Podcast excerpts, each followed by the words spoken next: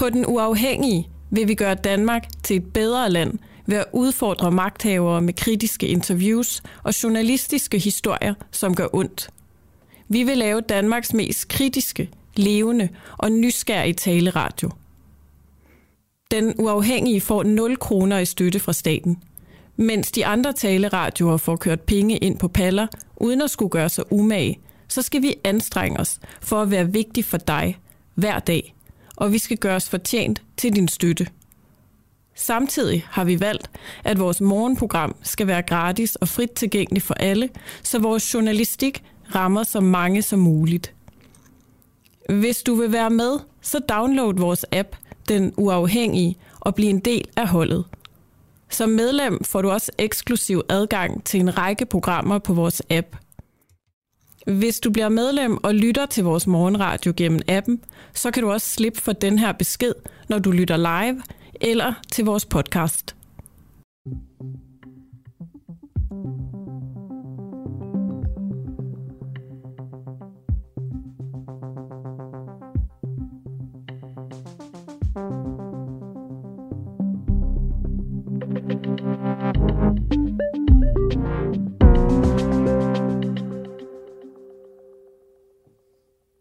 Hvornår har du sidst øh, talt med din øh, hustru? For en halv time siden. Og hvad sagde hun? At øh, hendes datter, som jeg har taget til mig, hun ligger på gulvet og ryster i chok. Og øh, er panisk. Og min lille datter på halvanden måned, hun, øh, hun sover ikke ret meget. Nogle historier er det, selvom man dækker dem sådan nøgternt som journalist, en lille smule svært at, at lægge fra sig. Her var det øh, Kim, som vi har talt med nogle gange her på Den Uafhængige. Og øh, spørgsmålet er, om det lykkedes Kim at redde sin kone og datter ud af krigen i Ukraine. Øhm, sidst vi talte med Kim, der var han øh, bevæbnet på vej igennem Ukraine for, for at redde sin familie ud af den her by, der hedder Tjerniev. Og Kim, han skrev til os i går, at der simpelthen falder bomber om ørerne på ham, så derfor kunne han ikke lave interview i går. Vi prøver at ringe til ham her til morgen, men øh, respekterer selvfølgelig også, hvis øh, situationen gør, at han ikke kan tale mere. Så det er sådan lidt op i luften, om vi øh, får fat på Kim, men vi vil selvfølgelig gerne høre, om, øh, om der er gode nyheder fra hans front. Men lad os starte et andet sted, Christoffer Poulsen, som jeg kan sige godmorgen til. Du er ny her, du sidder ved siden af mig, og du er journalist på Den Uafhængige. Det er i hvert fald. Godmorgen, Camilla Boracchi. Lad os øh, springe ud i at tale med Mikkel Storm Jensen, som er major og militærforsker ved Institut for Strategi og Krigsstudier ved Forsvarsakademiet, for lige at få en opdatering på, hvad der er sket i løbet af natten i krigen. Og Mikkel, øhm, der er forlydner om, at der er lidt voldsomme kampe inde i Kiev, eller i hvert fald uden omkring. Og hvor, hvor tæt er russerne nu på at have omringet Kiev? Og godmorgen. Godmorgen. Uh, jeg har ikke de seneste oplysninger. De sidste oplysninger, jeg har, der er nogenlunde verificeret, det er, de er altså et par timer gamle, så tættere på kommer vi ikke. Det er så fint. Men uh, Kiev, uh, der er sket det omkring Kiev, at, at uh, russerne har brugt tids på døgn på at uh, konsolidere sig, uh, at, uh, at få forsyninger og forstærkninger frem, og uh, det tyder uh, har de, stadig. Ja. Har de, hvad de skal bruge? Uh, undskyld, det var et klip. Nej, øh, om, de har, om de har, hvad de skal bruge. Øh, ikke, altså, hvis man skal angribe en by på størrelse med Kiev, så har man aldrig, hvad man skal bruge. Øh, for det første så har de jo stadigvæk ikke omringet Kiev. Øh, nu, øh, den øh, her, jeg talte om før, Tjerniev, det ligger øh, op, øh, oppe nord for Kiev, øh, i et område, som, som ikke er taget af russerne nu. Russerne de har den her kraftige kolonne, som, som vi har hørt så meget om, der bevæger sig ned på, på vestsiden af, af, af Dnieper, øh, og har, er kommet ned på højde med Kiev og har taget, hvis man fortsætter, der går en stor hovedvej ud af, af Kiev, kan ligesom gå ud klokken 9 på et ur, øh, så er de nu nede og har godt fat i den vej. Øh, men de er ikke kommet længere. Øh, over på østsiden, der er det øh, to meget lange, tynde øh, kolonner, der strækker sig frem imod, øh, imod Kiev. Øh, og de er altså også, øh, de har ikke udfoldet deres kampkræfter, de er sårbare, de har en meget lang øh, forsyningsrute frem. Det er en stor rød plet på kortet, men når man så ser på, hvad de reelt har, så er det, så er det landevejen. Så Kiev er altså ikke blevet, øh, ikke blevet omringet nu. Kiev er stadigvæk åben på hele, på hele sydsiden øh, og begynder at, øh, at angribe Kiev nu. Øh, er, er selvfølgelig muligt, men det vil stadigvæk være en meget øh, voldsom og vanskelig operation. Vi kan bare... tænke tilbage på, ja, bare lige... tænke tilbage på for nogle øh, år siden, da, øh, da irakiske styrker støttet af vestlige fly skulle øh, erobre øh, Mosul, øh, en by, som var besat af, af islamisk stat og havde meget mindre øh, at forsvare med, hvor lang tid det tog. Og øh, Mikkel Storm Jensen, altså hvis vi lige sådan øh, skal prøve at få et lidt mere et overblik over, hvad der egentlig sker inde i Kiev, fordi det har personligt forvirret mig en lille bitte smule. Altså, der er jo ikke deciderede kampe, fordi du siger, at de har ikke engang omringet byen helt endnu, mm. russerne. Men bliver der, altså, bliver der skudt missiler ind i byen? Øh, jeg har læst om, at der er bombardement af byen. Jeg har ikke mere detaljerede øh, oplysninger, end, end I har. Mm. Altså igen, igen, I skal forestille jer, det, det, man er nødt til at få nogle mentale billeder på her. I skal forestille jer en, en by, der er, er mere end dobbelt så stor øh, som København. Øh, en kæmpe by. Og, og der er fjenden øh, nu, der hvor han er tættest på, er han øh, ude i, i noget, der ligner Birkerød.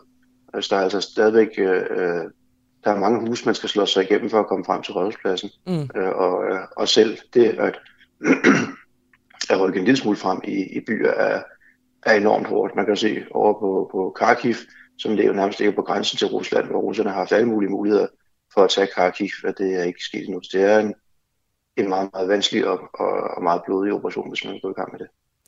Og hvorfor er det så vanskeligt for dem? Det var jo altså vel ikke sådan, at de havde regnet med, at det skulle gå fra Ruslands side. Nej, altså Ruslands, øh, man må tro, at de antagelser, som, som øh, den russiske ledelse har stillet op for hele angrebet på Ukraine, øh, der har de nok gjort sådan nogle, nogle antagelser om, hvordan, hvordan går det, øh, når, vi, når vi angriber, og, og nogle af de, alle de antagelser er formentlig slået fejl. Den ene antagelse har været, at hvis vi, vi kommer ind hurtigt og hårdt, så, så, så klapper ukrainerne sammen og, og overgiver sig. Øh, bare chokket vil være nok til, at, at, øh, at de ikke kan, kan holde imod. Og de andre, de mere strategiske eksterne antagelser om, at, øh, at Vesten øh, vil ikke kunne finde ud af at stå sammen om det her.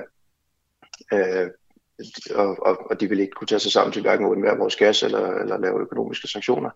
Øh, alle de antagelser er slået fejl. Så det her det er gået på alle måder uendelig meget dårligere, end, øh, end Putin havde tænkt sig. Og hvad er det sådan vigtigste, som du har øh, observeret, eller hvad efter din mening, der er sket det seneste, øh, det seneste døgn? Det, jeg kigger mest efter, det er, hvad der foregår nede på, på Sydfronten, øh, nede ved det, der hedder Mykolajiv.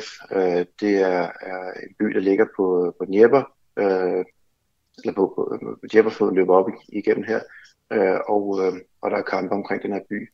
Øh, hvis russerne trænger frem over Dnieper, ned fra, fra Krim, øh, så bliver det endnu vanskeligere, end det er nu for ukrainerne at, øh, at fastholde den forsvarskamp, vi har nu. De ukrainske styrker er jo, er jo, står meget langt øst på, øh, og, øh, og hvis, øh, hvis, hvis øh, de kommer frem over Dnieper og ned mod Odessa, og hvis der sker en stor sølandsætning nede ved Odessa, øh, så vil ukrainerne være i fare for at blive, øh, blive omringet, øh, og måske måske overveje, om, om de skal trække sig tilbage og fokusere kampen øh, vest for Dnieper. Og øh, man kan sige, at Odessa er vel en, også en rimelig central by. Øh... Ja, Odessa, Odessa ligger ned på den her kyst, øh, Sortehavskyst, som vi taler om. Så hvis de kommer over Mukhiaev, så vil det være naturligt, altså når de først er over Dnieper-floden, så vil det være naturligt at følge op den her flåde, som vi hører så meget om, øh, hvis de kan det, at lave en, en søndagsætning øh, omkring Odessa, øh, sådan at, at øh, ukrainerne pludselig skal forsvare sig på, på flere fronter ned på, den, øh, på det afsnit, øh, og, og dermed måske blive tvunget tilbage, og så vil de styrker, der står øh, øst for Dnieper, altså helt over øh, langs øh, dem, der forsvarer sig så hårdt øh, over øh, langs grænsen til, til Rusland, de vil pludselig være endnu mere udsat, øh, end de er nu. Hvordan foregår det egentlig? Altså sådan et, det er jo ikke et decideret søslag, men hvis vi nu siger, at russerne kommer ind fra søsiden, og så skal ukrainerne svare, svare, øh, forsvare sig for landjorden. Er det sådan, det kommer til at foregå? Det kunne det godt. Altså, det vil for, komme til at foregå. Øh, det kommer an på, om, om de rammer et sted, hvor, hvor der ukrainerne er, eller de vælger en, en kyststrækning, øh, hvor, hvor de ikke er. Men, men altså, et, et uh, worst case scenario, det er jo sådan lidt som, øh, som I har, hvis jeg set Saving Private Ryan, øh, nok ikke øh, lige så voldsomt, men, men, men næsten, altså at man kommer ind og, og bombarderer et område først, øh, med, med flyvemaskiner og med øh, krigsskibe, øh, der skyder ud fra, fra havet, øh, og så sætter man øh, almindelige luftlandstyrker ind med, øh, med helikopter og faldskærm, øh, og øh, så følger skibene, som, som løber op på, øh, på stranden øh, og, og sætter soldater i land. Men hvis man laver sådan en operation, øh, så er man også nødt til at få fat i en havn rimelig hurtigt, sådan at man kan, kan genforsyne de her styrker, som er kommet på land. Fordi når de kommer på land, så har de i første omgang ikke ret meget andet med, end det de har i lommerne. Det, øh, det holder du øje med, Mikkel Storm Jensen, og det holder vi nu også øje med. Det lyder som om, at det er et essentielt punkt i hele denne her krig. Tak fordi du var med. Selv tak. Og sådan der. Så sætter jeg lige den rigtige jingle på. Altså Mikkel Storm Jensen, som er major og militærforsker ved Institut for Strategi og Krigsstudier ved Forsvarsakademiet. Vi har et, øh, et form for tema her til morgen, øh, Christoffer. Ja. Og det handler om, om øh, det er okay, at EU vil censurere store russiske medier. Vi tog lidt hul på det i går, hvor vi blandt andet snakkede med kulturordføreren fra Socialdemokratiet, Kasper Sandkjær, som sådan lidt, altså der vil jeg godt øh, være helt ærlig at sige, at han overraskede mig en lille smule ved at sige, det er slet ikke medier det her. Mm. Øhm, og så er, det jo, så er det jo en svær diskussion, så ved jeg ikke engang, om man kan tale om, øh, om censur. Men øh, vi prøver altså at føre det lidt videre, det her, fordi det handler jo simpelthen om, at øh, EU-kommissionen onsdag øh, i sidste uge valgte at suspendere brugen af to russiske øh, pro-Putin-medier, altså øh, dem, der hedder Sputnik og øh, Russia Today. Og de bliver øh, suspenderet i hele EU, og Danmark, altså den danske regering, bakker op om det her. Øhm, ja, så nu skal, vi, øh, nu skal vi tale med ham, der hedder Jesper Larsen, som jeg også talte med i går. Han er dokumentarist og mediekritiker og kalder sig selv for separatist. Og er altså på den måde nok det, man vil kunne kalde for pro-russisk. Ja, det tror jeg ikke, at Jesper vil blive sur på mig over at sige.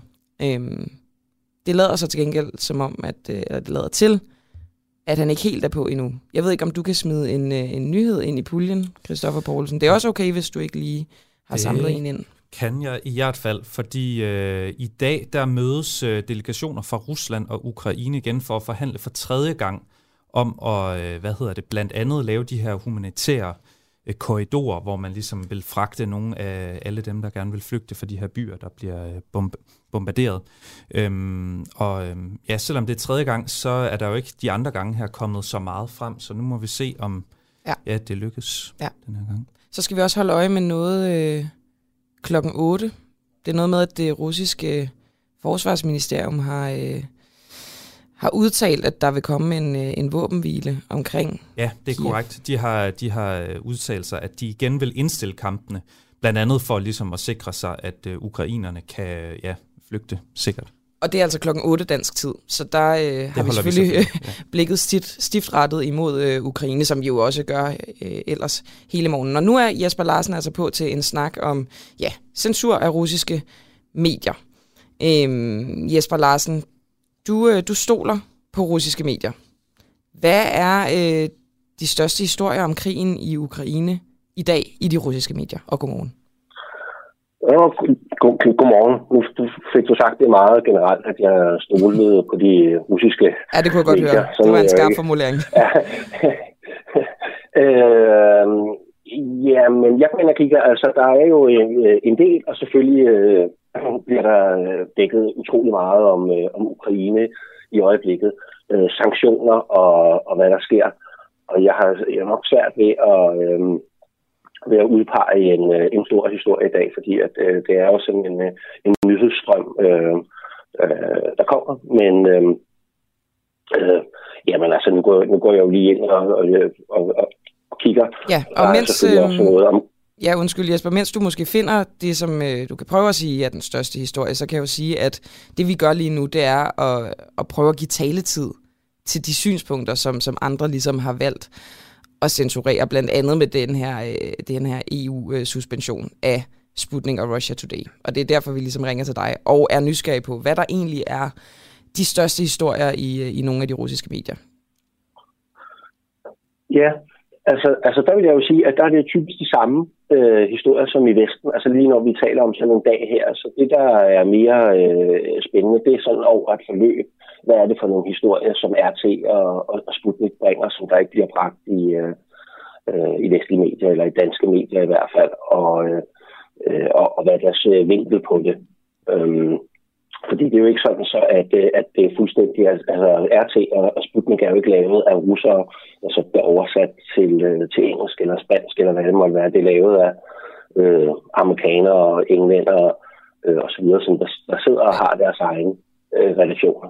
Okay, altså så, så de to medier der, det er ikke russiske statsmedier, det er sådan en, en sammenslutning af altså tilfældige folk fra rundt omkring i verden? Eller? Nej, det, det, er jo, det er jo finansieret af, øh, hvad hedder det, af den russiske stat i, okay. i, i sidste ende.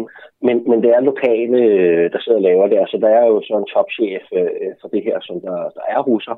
Mm. Men, øh, men, men selve produktionen af det, der er det meget sammenligneligt vil sige, med et, øh, altså et vestligt øh, mainstream-medie. Okay. Øh, så, så kan indholdet så øh, være noget forskelligt, men der er jo alle mulige øh, nyheder, også om sport og øh, alle mulige ting, som, øh, som der ikke har noget med, øh, med Ukraine at gøre, eller, eller Rusland specifikt. Okay. Øhm, og du siger, det er svært at ligesom komme med sådan den, den store historie fra i dag. Altså, ja, dækker har... de for eksempel det her med, at uh, Volodymyr Zelensky, han, uh, han siger, at han kommer ikke til at forlade Kiev, han, uh, han bliver til de, har, til de har vundet. Er det en historie? Ja, sådan noget, Ja, ja sådan noget øh, vil, vil være en historie. Når der kommer udtalelser officielt og, og så videre, så, så bliver det dækket og også øh, lojalt øh, endda, øh, vil jeg sige. Og, og nu har vi haft hele den her diskussion om at kalde innovation og ikke øh, innovation. Og der hæftede jeg mig ved, at RT, de, øh, de brugte ordet innovation og kaldte det en innovation. Øh, i, øh, I hvert fald i en af deres øh, artikler her. Jeg tror, de gør det sådan helt generelt. Men, øh, men, øh, men øh, vi oplever det generelt som, at altså, der er sådan en rimelig fri tone. Det er ikke, øh, det er ikke sådan så, at, øh, at fakta bliver faret ind under gulvtæppet, eller, øh, eller ting bliver for tiden. Vil, vil du ikke give et øh, eksempel på en, altså hvis du er faldet over det selvfølgelig, det kan også være, du ikke er, men et eksempel på en falsk historie, som er blevet bragt i de russiske medier? Uh, ja, altså ja, der har jeg ikke... Altså nu skal jeg så lige sige, at det, som, uh, som jeg følger mere med i, det er RT, uh, som jeg anser som en altså, troværdigt uh, mainstream-medie, og så Sputnik, den har sådan mere en tabloid uh, form. Mm. Og jeg kan huske, at det her, det blev... Det, altså, så den, den, den kender jeg ikke lige så godt. Um, og jeg kan huske, at det blev en sag, som der blev behandlet i, i presselogen, hvor at, uh, at Sputnik havde citeret øh, kronen øh, Zeitung, der vist er en østrisk øh, tabloidavis, for at der var øh, en hel masse tusind migranter, som der var på vej ind over øh, øh EU's grænse. Og grunden til, at det blev en sag, det var fordi, at øh, jeg tror, det var Jyllandsposten, der så også øh, brugte samme historie, og måske havde Jyllandsposten den her historie fra, fra Sputnik. Og det var så Kronen Zeitung, der ligesom havde, havde strammet en historie, eller de, de kunne i hvert fald ikke bakke den op.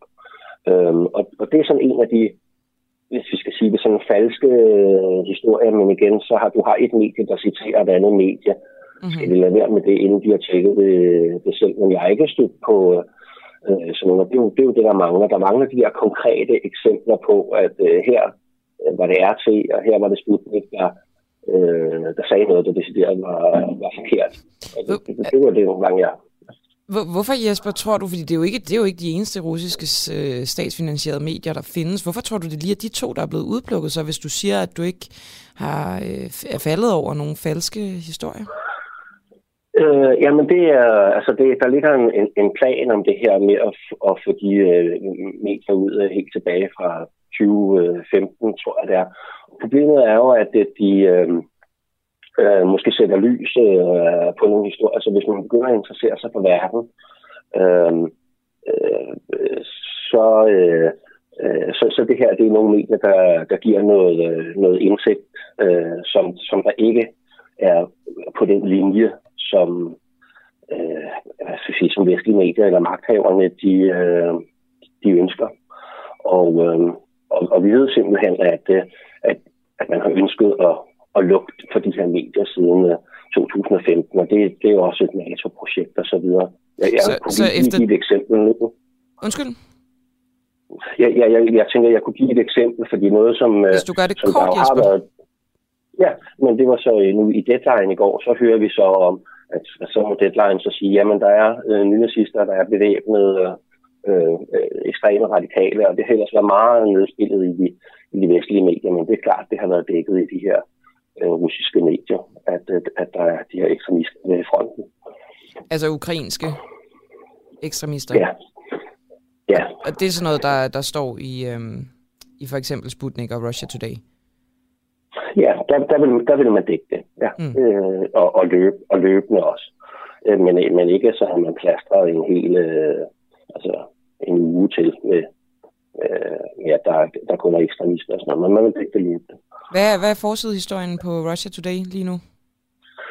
Ja, de har ikke, men det er, hvad hedder det, det Japan kommer med nogle øh, nye sanktioner mod øh, Rusland, og øh, at, øh, at der er nogle øh, 25.000 russiske konti, der er blevet blokeret af sådan noget øh, kryptovaluta. Mm. Og at øh, USA løslader en Guantanamo-fange. Øhm, det vil også øh, sådan en USA løslader en Guantanamo-fange, ja, det er også sådan en typisk øh, RT-historie, vil jeg, vil jeg sige. Jeg har ikke læst den, men... Mm. Øhm, og så øh, med evakueringsruter i forhold til øh, Ukraine. Og der blev også dækket det her, der, der var i går med, at øh, Røde Kors øh, evakueringen ikke kom i gang, fordi Røde Kors fandt ud af, at der var mineret øh, flugtveje. Mm. Alright, jamen øh, så blev vi så meget klogere på øh, de medier, som altså er censureret øh, i Europa og også her i Danmark. Tusind tak, Jasper Larsen. Ja, tak. Jesper Larsen, som er dokumentarist og mediekritiker, og som også kalder sig selv for separatist. Øhm, nu skal vi snakke med Las Olsen, som er cheføkonom i Danske Bank. Og det skal vi, fordi hvor skal staten finde 18 millioner, 18 milliarder årligt til forsvaret? Det er fordi, at øh, forsvaret frem imod og efter 2033 kommer til at skulle modtage 18 milliarder årligt. Så det er jo en del af det her, øh, hvad skal man sige, den her øgede indsats øh, af det danske forsvar. Både at vi skal stemme om forsvarsforbeholdet, men altså også, at der skal sættes flere penge af til forsvaret. Og i går der sagde Andreas Stenbjerg fra de øh, radikale til os, at det ikke vil komme til at ramme den danske velfærd. Det er jo ellers noget, som øh, man umiddelbart ville, ville tænke, at det vil gå ud over, når der skal bruges så mange flere penge et sted, så må det gå ud over et andet sted. Og øh, det skal vi simpelthen høre Lars Olsen, som er cheføkonom i Danske Bank, om, om er rigtigt. Og øh, mens Lars Olsen han kommer på, kan vi måske lige høre klippet med Andreas Stenberg. Fordi der er blevet ført en, en ansvarlig økonomisk politik øh, de sidste 20-30 år, og derfor kan vi godt øh, låne finansiere det her på, på kort sigt. Og så er det sådan, at vi på lidt længere sigt, altså om, om 20 år, øh, vil, vil gå i overskud igen, og det er, det er fordi, at vi lige nu ser nogle store årgange, der går på pension, og så nogle mindre årgange, der kommer ind på arbejdsmarkedet. Så I, I tager det ikke fra andre puljer? en økonomisk udfordring de næste 15 år. Og der vælger vi altså at optage lån for at finansiere det her. Så I tager det ikke fra andre puljer, kan man sige, på den måde? Nej, altså det er jo selvfølgelig altid sådan, man kan sige, at de her penge kunne man jo også have brugt på noget andet, men, men nu vælger vi så at bruge det på vores øh, sikkerhed, og det er jo desværre nødvendigt øh, på grund af det, der, der skete øh, i Ukraine. Men er det mere nødvendigt end øh, minimumsnummeringer, eller at, øh, at sygehusene ikke bliver overbelastet, eller, eller andre ting? Altså, vi skulle gerne kunne få øh, råd til minimumsnummering og, og sundhed øh, alligevel, og, øh, og ved siden af, øh, så det ene udelukker ikke det andet. Så det har men det vi. er jo det har vigtigt vi, trods det selvfølgelig at, øh, at investere i vores sikkerhed, og det er jo desværre blevet, blevet øh, lysende klart, hvor nødvendigt det er, efter øh, russerne valgte at invadere et øh, frit og demokratisk land. Så kort til sidst, øh, Andreas Stenberg, det kommer ikke til at gå ud over velfærden? Nej, det kommer ikke til at gå ud over velfærden. Lars Olsen, cheføkonom i Danske Bank, taler Andreas Senberg sandt, når han siger sådan? Og godmorgen. Ja, og godmorgen. Øh, altså, hvis, det kommer an på, hvad man mener med velfærden, jo, fordi man kan sige, man kan godt opretholde det velfærdsniveau, der er nu. Øh, man kan opretholde øh, ligesom, serviceniveauet per indbygger, øh, og øh, bruge de her flere penge på forsvaret. Øh, det, er, det er sådan set muligt, fordi der var noget luft i systemet øh, øh, forud for det. Øh, så på den måde er det jo rigtigt nok, men det betyder så også, at der ikke er noget luft, man så kunne bruge. Altså, for, for hver ting, man gerne vil øh, fremadrettet, altså øh, nye behov, der, der måtte opstå, jamen, der er ikke noget. Øh, så så nu, nu har man ligesom brugt øh, den, den kapacitet, der er sådan stort set i hvert fald. Øh, så, så hvis man skal ud og lave nye ting politisk, så skal man også finde pengene, som man siger. Det vil sige, så skal man for eksempel sætte skatterne op, hvis, hvis man skal forbedre nogle, nogle velfærdsydelser. Men skal jeg forstå det sådan, at der har været en form for sådan krisebeholdning, som man normalt ikke sætter i spil, når man for eksempel forhandler finanslov, og den har man så valgt ekstraordinært at tage, tage hul på nu, eller altså bare for ligesom ja, at forstå man, det i menneskesprog? Ja, ja jamen det er også, øh, men det kan man godt sige, fordi øh, det, der ligesom ligger i det, er, at øh, som der også bliver sagt, ikke, vi har den her periode nu, hvor der er øh, ekstra pres på de offentlige finanser, fordi der er bliver relativt, over de næste 20-30 år, bliver der relativt mange pensionister i forhold til, hvor mange mennesker der er i den arbejdsdygtige alder. Men det er midlertidigt, hvis man altså vel og mærke selvfølgelig husker at blive ved med at sætte pensionsalderen op, sådan som det, det er politisk aftalt. Hvis man gør det, jamen så kommer vi ud på den anden side øh, igen. Og øh, der har der været nogle økonomer, der har argumenteret for, at når man har en midlertidigt større udgift, så kan man godt i den periode køre med noget underskud, øh, og så hente det ind bagefter. Der har den politiske holdning så hed til været blandt flertal i hvert fald også det, der står i for eksempel øh, den der, det forståelsespapir, som regeringen arbejder ud fra. Jamen det har været altså, jamen det skal vi ikke gøre vi kan ikke tillade os at, at bruge øh, at køre med underskud i sådan en lang periode, bare fordi der kommer øh, overskud senere. Øh, så, så vi skal ligesom være mere forsigtige end det, øh, og, og derfor så, øh, så skal der altså også være balance øh, i den der periode. Men det har man så lavet om på nu. Nu siger man, nej, det er faktisk okay øh, at køre med underskud, imens øh, mens der er den her modvind. Og det er klart, når man ændrer politikken på den måde, så er der også flere penge at bruge af.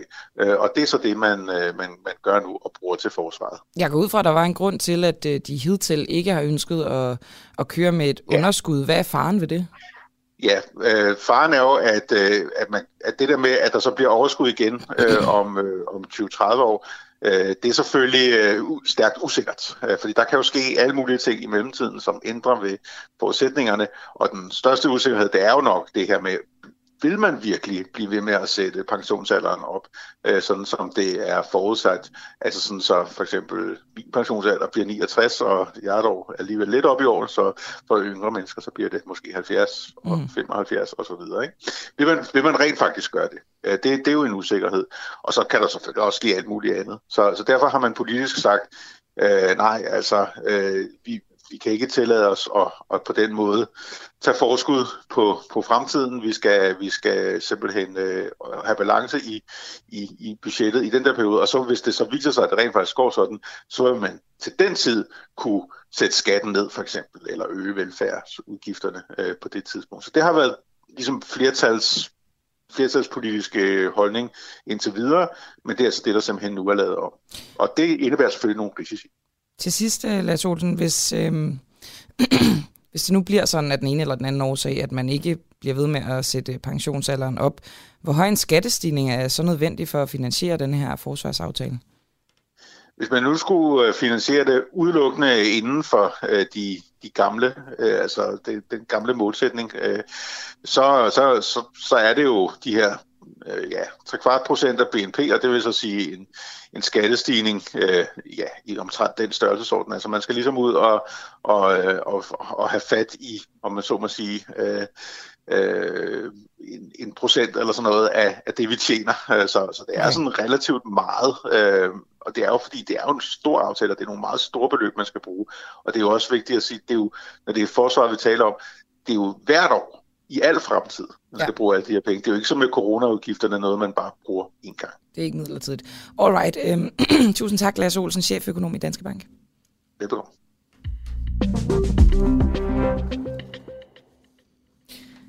Vender det hvide russiske folk øh, Putin ryggen? Et, øh, et vigtigt led i Putins invasion af Ukraine var jo, at øh, de hvide russiske tropper skulle befinde sig i Ukraine lige nu. Der øh, har frem til invasionen af Ukraine også været det, som øh, Putin han kaldt for øh, militærøvelser, altså russiske soldater, som befandt sig i Hvide Rusland og altså kunne, øh, kunne gå ind i Ukraine den vej fra også. Men øh, Franak Viak Tora, det, det beklager jeg, den udtale. Det er, det er lidt smule svært at udtale det navn. Men øh, det er altså øh, en fra oppositionen i Hvide Rusland, skrev i går på sin Twitter, at ifølge Putins plan måtte Belarus tropper ind i Ukraine, eller skulle de ind i Ukraine for en uge siden. Men der var noget, der gik galt. Nogle officerer øh, sagde op, nogle flygtede fra Hvide Rusland, og nogle kontaktede os i oppositionen. Værnepligtige er massivt på flugt, og til synlædende var der nogle generaler, som var imod Belarus deltagelse i krigen. Jonathan Schacht Halling, øh, du er Belarus kender. Du har studeret og rejst i Belarus, og øh, vi har talt med dig mange gange før om, øh, om situationen i landet, som du følger tæt. Er de, øh, de hviderussiske tropper i øh, Ukraine nu? Det er der ikke noget, der tyder på. Altså, øh, der har været mange spekulationer om, de var inde, men der er ikke noget, der tyder på, at der var blevet belarusiske tropper ind i Ukraine. Øh, Belarus spiller en rolle for Ukraines krig ved at stille territorier til rådighed øh, for, for angrebene, øh, ved at stille hospitaler øh, til rådighed for øh, sårede russiske soldater, ved at lave, lade luftbaser være steder, hvor russiske kamphelikopter kan vende tilbage og tanke og få nye våben øh, og ved at være et sted, hvor der kan fyres missiler af. Men mod forventningen, så er der altså ikke øh, synlige tegn på, at der er sendt belarusiske tropper i krig mod ukrainske tropper. Når det er sagt, er der belarusere, der er i krig i Ukraine. De er det bare på ukrainsk side. Okay. Hvordan det, og hvor mange? Jamen, indtil videre øh, er det oplyst, at der er oprettet fem enheder, øh, kun bestående af frivillige belarusser, øh, som endda kæmper med den belarusiske oppositionstegn. Øh, altså nogle af de her øh, de hvide røde hvide flag, vi så ved protesterne i Belarus for et par år siden øh, på deres øh, uniformer. Det er også opløst, at flere enheder er, er på vej. Konkret er det også oplyst, at 200 er i aktiv kamp, øh, og at 300 er under øh, optræning, militær optræning i, øh, i Ukraine. Og i hvert fald en belarusisk soldat er faldet i kamp mod russerne. Så du også det her øh, tweet øh, fra, du kan nok udtale det bedre end mig, Franak Vichoka. Vichoka. Så du også det ja. tweet? Ja, det har jeg godt til. Hvad, øh, hvad tænker du om det? Altså, det er jo sådan noget med, øh, nogle officerer har sagt op, og nogle er flygtet, og nogle har kontaktet oppositionen. Øh, det virker jo som om, at øh, en vis del af det øh, belarusiske militær vender øh, regeringen ryggen, eller vender Lukashenko ryggen. Er, er det rigtigt? Det, der er en del rygter. Der er ikke rigtig nogen af dem, som sådan helt entydigt øh, har kunne bekræftes. Øh, her i weekenden, der så vi, at øh, en tidligere viceforsvarsminister i Ukraine delte et opsigelsesbrev øh, efter sine fra den øh, belarusiske forsvarschef, øh, hvor han skulle have, have sagt op, i det står der i det her brev, øh, fordi øh, modstanden mod krigen er så stor, at øh, Belarus ikke var i stand til at øh, stille med en kampklar bataljon. Øh, det har den, det belarusiske forsvarsministeriet været over, ude og nægte øh, ægtheden af, af det her brev, og man kan i hvert fald konstatere, at hvis han har opsagt en stilling, så har han ikke fået lov, det, lov til det, for han er stadig på, på, på posten. Men det er denne her type historier, der pipler frem om, om modstand. Vi ved også, at de litauiske grænsetropper har oplyst, at der har været en 30% øgning i øh, folk, der flygter ud af, af Belarus. Øh, unge mænd under 27 oplyser de, som, øh, som angiver, at grunden til, at de vil ud, er, at de vil ikke risikere at skulle i belarusisk militærtjeneste og komme til at kæmpe i Ukraine. Fornemmer du, at der er sket en, en ændring over måske den sidste uge, sådan i opbakningen til Putin i, øh, i Belarus? Jamen, det ved jeg ikke. Jeg tror sådan set altid, at krigen har været voldsomt upopulær blandt den belarusiske befolkning. Der var fra Chatham House en uafhængig øh, måling lige forud for, for krigsudbruddet, der viste, at 79 procent af den belarusiske befolkning var imod øh, kampe på russisk side i, øh, i, øh, i Ukraine. Så, så, så, så modstanden er stor. Den ligger også som sådan en, en, et, et dybt sorg i den belarusiske øh, befolkning. Øh, man husker øh, stadigvæk, at man kæmpede i Sovjetunionen, altså, altså Ruslands krig i Afghanistan, og rigtig mange unge belarusiske mænd gav deres øh, liv i den forbindelse, og, og det oplevedes som meget meningsløst. Øh, det har blandt andet den øh, belarusiske Nobelprismodtager Svetlana Alexievich skrevet en hel bog om, som hedder Sinkdrengene. Hvad med sådan folkene omkring øh, Lukashenko? Er, er de begyndt at, at væve mere? Det, det oplyser øh, de her folk omkring øh, oppositionslederen Svetlana Tikhanovskaya, øh, altså det selv øh, fra Anna Tjorka lige, øh, lige før, som er, er hendes øh, øh, hovedrådgiver. Men vi har ikke andre sådan meget tydelige tegn på det øh, endnu. Der er ikke nogen, der er gået, gået offentligt frem. Der er en enkelt øh, diplomat, som har fuldt opfordringen til, at, øh, at belarusiske diplomater skulle, øh, skulle hoppe af. Det drejer sig om en, en konsul i, øh, i München.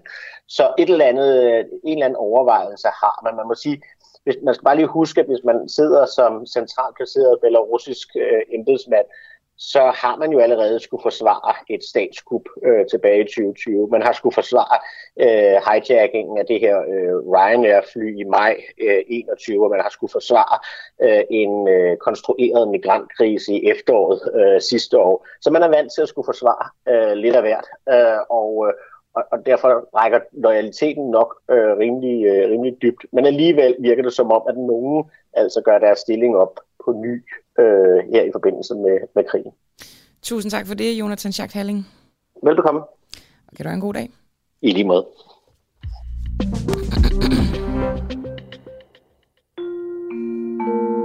Du lytter lige nu til Den Uafhængige. Danmarks måske mest kritiske, nysgerrige og levende radio. Hvis du har en god idé til en historie, så skriv til os på Facebook eller send os en mail. Adressen finder du på hjemmesiden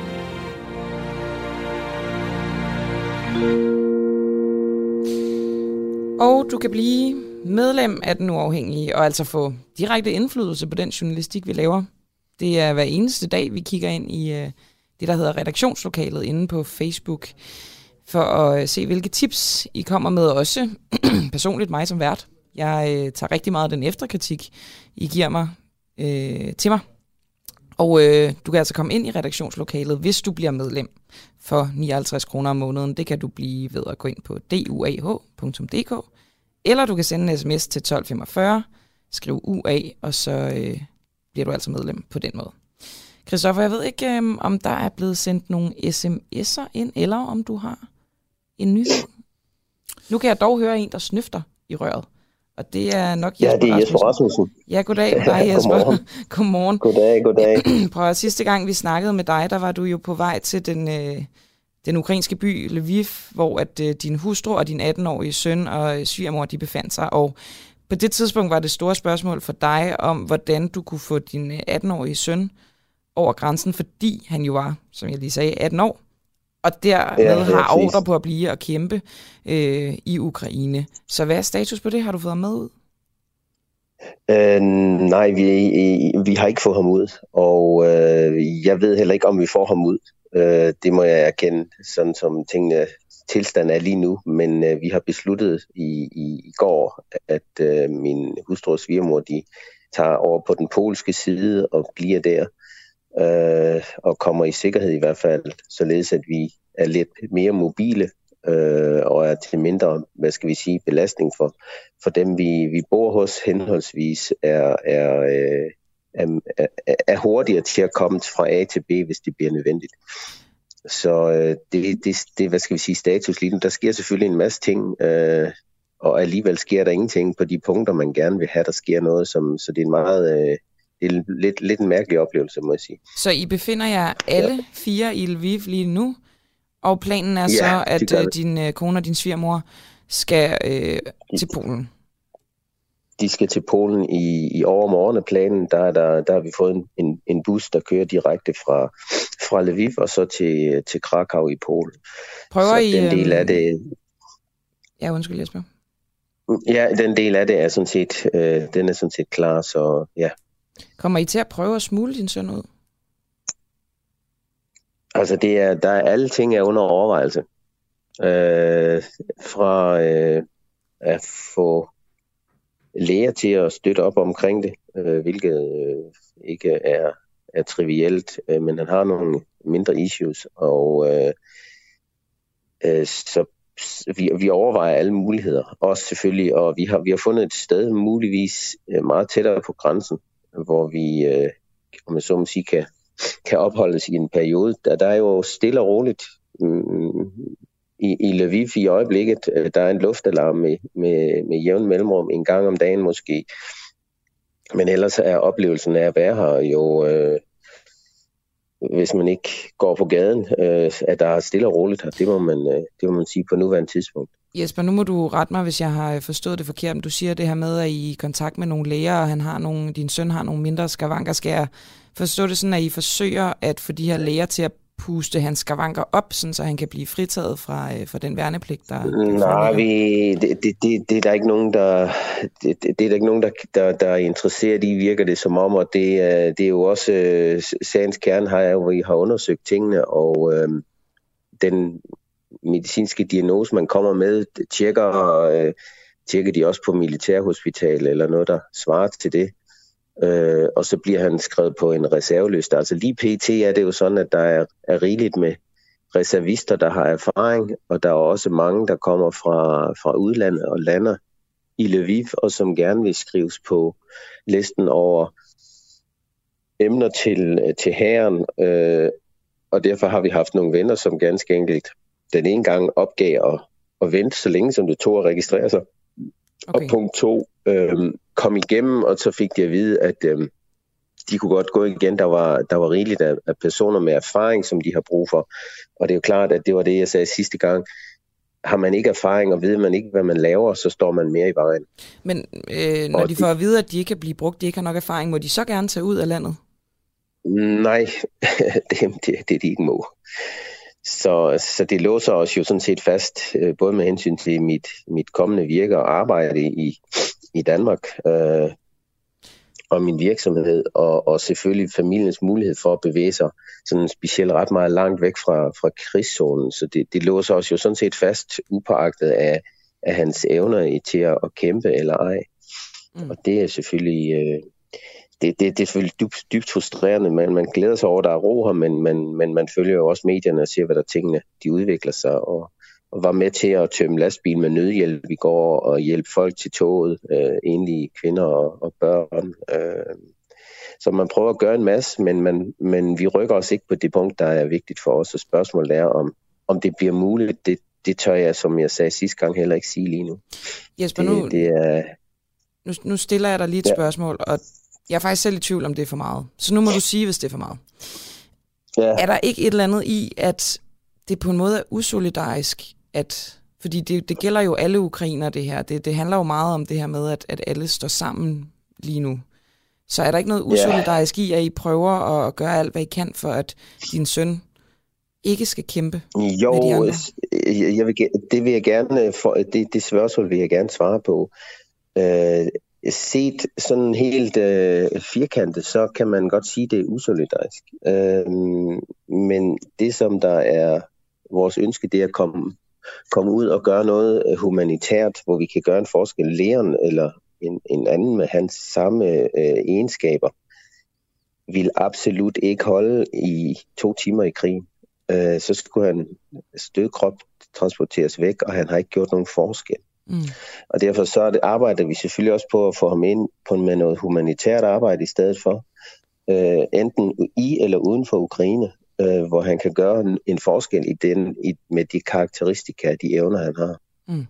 I princippet ville det nok træffe de fleste almindelige mennesker, at de øh, hvis de ikke har erfaring med militær, med krig, med at, at håndtere skydevåben, øh, og i det hele taget det stress, der er omkring øh, bare det at have en militær øvelse, så er det min følelse af, at så står man mere i vejen, og bruger man de soldater til kamp, så er man så langt ude, at så er det nok bedre at kapitulere, end at få slået så mange i civilbefolkningen ihjel, at, øh, at man nok ikke kan forestille sig øh, de menneskelige tab, og, og at man er, er ikke andet end, end, om jeg så må sige, øh, øh, en, der tager en kugle, men ikke har været i stand til at, at bruge våben eller noget som helst. Man, man, man har ikke bidraget med noget positivt. Og er I sikre på, det, at det er det, der ligesom er, er planen med alle dem her, der skal, skal deltage i herren, at Altså man kunne godt forestille sig, at man blev fordelt efter kompetence og erfaring, men det, det er ikke det, der kommer til at ske. Altså man kan godt blive sendt ud til, det, til fronten,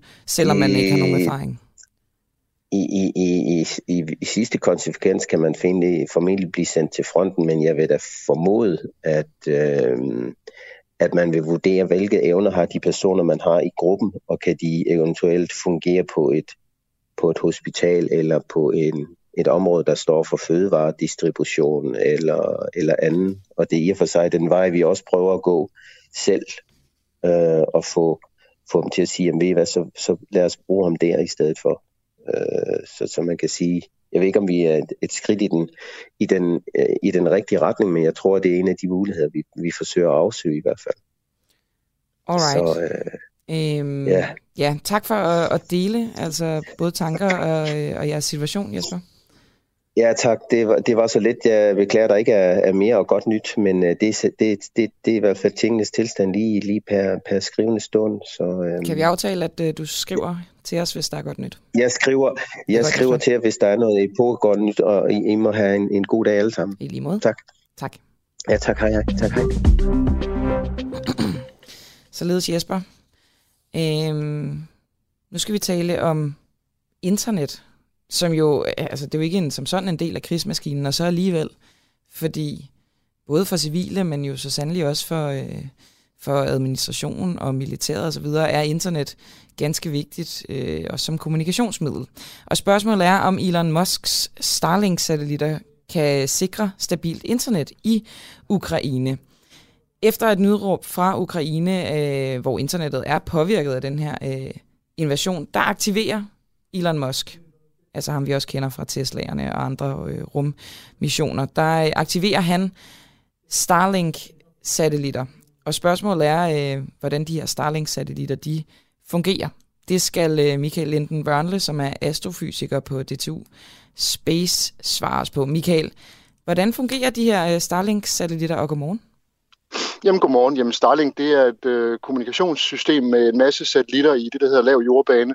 I modsætning til de geostationære satellitter, som befinder sig over det samme punkt på jorden, så har man her en masse små satellitter, som kredser tættere på jorden, øh, og så skal man bruge en, en særlig terminal for at modtage signalerne fra, fra satellitterne. Men ellers er det en kommunikationsløsning som, som alle andre.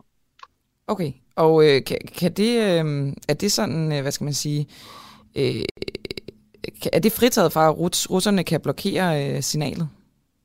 Nej, altså der findes jo mange forskellige muligheder for at forstyrre kommunikation. Man kan for eksempel udsende radiostøj, som øh, blokerer for, for signalerne. Øh, man kan fysisk ødelægge de terminaler, som, som øh, skal modtage signalerne. Så der er mange muligheder for at afbryde den her kommunikation. Alright. Og øhm, findes der egentlig nogle satellitter, som, som ikke kan blokeres? Nej, det gør der grundlæggende set ikke. Alle satellitter til kommunikation eller andre formål kan forstyrres på den ene eller på den anden måde. Enten ved at man rammer øh, signalerne, enten ved at man rammer satellitterne i, i rummet. Det er selvfølgelig en meget ekstrem ting, men, men det er jo selvfølgelig også muligt.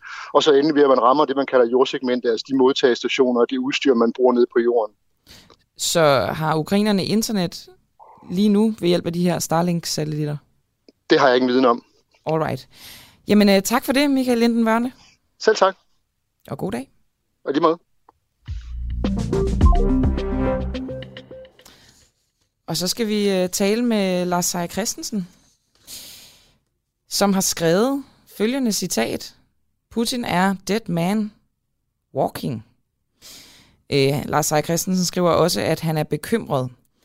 Og øh, det er jo sådan, at den her krig i Ukraine, den øh, får det til at flyve om ørerne med forskellige holdninger, og folk tilkendegiver ligesom, hvad de både tror, der kommer til at ske, men også hvad de ligesom har på hjerte. Og en af dem, det er Lars Seier Christensen, som er bestyrelsesformand i Concordium Foundation og administrerende direktør i det, der hedder Seier Capital. Øhm, og der er et eller andet i hans, øh, i hans skriv, Lars Seier skriv, som jeg synes er en lille smule interessant. Nu øh, plukker jeg bare lige lidt ud af det, mens vi venter på, at øh, han er igennem på en telefon. Han skriver, det forlyder for folk, der har indsigt i Putins psykologi, og som jeg personligt har talt med, at han har ændret karakter fuldstændigt de seneste par år. Han har altid været magthungrende, usympatisk og beregnende, men dog rationel og strategisk. Nu er han rapplende og opfører sig irrationelt med raserianfald og usammenhængende angreb på sine egne, også på sine egne støtter. Og det fik jo også her på redaktionen til at tænke, hvem i alverden er det, Lars Seier han har, øh, har talt med. Det lyder jo simpelthen som nogen, der er altså helt, helt tæt på Vladimir Putin. Og øh, det vil vi jo gerne høre lidt nærmere om. Jeg tror, at øh, Lars Seier han er lige ved at være med os. Ikke helt. All right. Lars Seier, han skriver også, at han er, øh, at han er bekymret, og at han ikke tror, at Vladimir Putin han er præsident om 12 måneder. Nu kan jeg høre dig, Lars. Velkommen til. Ja, hej. Hej. Hej, hej. Lars, det der øh, interesserer mig lidt ved, øh, ved dit skriv her, det er, at øh, du skriver følgende. Det forlyder for folk, der har indsigt i Putins psykologi, og som jeg personligt har talt med, at han har ændret karakter fuldstændig de seneste par år. Hvem er de her folk, som du personligt har talt med? Det er folk, der har været involveret i, i diplomatiske forbindelser til, til, uh, til Putin og folkene omkring ham. Altså danske diplomater nej, i Rusland? Nej, ikke, ikke, ikke danske, nej. Men, men andre diplomater, som ja. har, øh, har været i, i Rusland? Ja. Som er i Rusland nu? Ja, nej. Okay, men hvordan kan de så vide noget om øh, hans mentale tilstand i dag? Fordi det ikke er så forfærdeligt længe siden, de har været der, og i øvrigt er det en situation, der, øh, der kan man sige, har, har udviklet sig over et stykke tid, men jeg kan ikke komme nærmere ind på kilderne. Nej, det er klart. Øhm, men de har så indsigt i Putins psykologi. Er det fordi, de har øhm, altså psykologisk altså, erfaring? Har, altså, det, det er folk, der, der møder hans folk og, og oplever ham. Uh, jeg skal ikke kunne sige, om de er psykologer, men det er folk, der siger, at der er et, et andet mønster for hans måde at optræde på, end de har været vant til. Og øh, kan man sige, essensen i det er, øh, at, at han jo altid, selvom han ikke har været jordens mest sympatiske mand, så har han virket strategisk og rationel og taktisk i sin tilgang til tingene, og det virker som om, at han har ændret karakter øh, og er mere opfarende, øh, mindre rationel, øh, virker paranoid, øh, skælder ud på sine egne folk. Det har vi jo også jo set på, på nogle tv-optagelser. Så øh, det, det er en opfattelse af, at den meget køligt overvejende person, som han har været tidligere, på en eller anden måde er anderledes, end, end, øh, end han var tidligere. Og øh, det er så nogle observationer, som du har fra, fra kilder, som har været tæt på ham, og som har kunne observere ham altså gennem noget tid. Korrekt. Øhm, du skriver, at du er bekymret. Når du snakker med dine kilder her, er de også fordi man kan sige, det at han får raserianfald, det er jo sådan isoleret set ikke det værste i verden, men, men det er som om, I fører det videre op i et, et større billede. Hvad er det, der bekymrer jer? Det er en kombination af den slags feedback, øh, og jeg ved ikke, om det ikke er bekymrende, at en mand, der sidder med 6.000 atomvåben, øh, kan få raserianfald, når han tidligere har været følelig og velovervejet. Så, så det, det er nok ikke helt enig i som udgangspunkt. Nu har jeg det jo ikke, jeg har ikke selv set det, men, men det er kilder, der, der er bekymret over det. Den anden gruppe af kilder, det er, at øh, der er ikke så forfærdeligt mange mennesker i den her verden, som, som jeg tager særlig alvorligt, når det kommer til investeringsrådgivning, men jeg har nogle, nogle enkelte folk, som jeg anser som meget, meget dygtige investorer, og, øh, og de øh, er i hvert fald meget kølige og velovervejet, og, og, og de er meget bekymrede over det samlede billede i øjeblikket. Øh, de er bekymrede over øh, selvfølgelig udviklingen generelt, men også det, at, øh, at, at vurderingen er, at, at, at Putin er, er meget isoleret fra, øh, fra rådgivning i øjeblikket, at han har skabt en, en, kan man sige, en gruppe mennesker rundt omkring sig, som er, er så bange for ham, at de er i tvivl om, hvorvidt han er, han er fuldt orienteret omkring den faktiske situation, og øh, og det er også klart, at øh, de vurderer, at han øh, har tabt øh, opbakningen fra mange af oligarkerne, som han jo ellers ved tidligere kriser som Krimhalvøen øh, har holdt mere eller mindre skadesløs i forhold til de sanktioner, der har været, mm. øh, som ikke var nær så drastiske dengang. Det, det er ikke en situation, der er mulig i dag. Mange af de her mennesker har har tabt meget store formuer på, på situationen, og, det bliver man altså ikke, det bliver man ikke bedre venner med dem af. Selvom de styrer, hvor afhængig han er af de her oligarker, men, men det er klart, at hvis hele inderkredsen af velhavende øh, Øh, russiske folk, der har bakket op om og i videstrækning har skabt deres formue på baggrund af de relationer, altså folk, der har overtaget øh, russiske statsindustrier og, og, og har et, et usundt samarbejde med, med statsmagten og med Kreml. Øh, de, de, mennesker er nok ikke så særlig øh, gode at få, få imod sig. Øh, om, om det sådan har umiddelbare konsekvenser, øh, det, det, det kan man diskutere, men, men jeg tror, øh, at og de folk, som jeg øh, kan man sige, har respekt for i deres vurderinger, at, at manden er, er isoleret i bedste omfang fra, fra et reelt nyhedsflow, fordi at folk har svært ved at fortælle ham øh, virkeligheden, fordi han ikke tager godt imod det.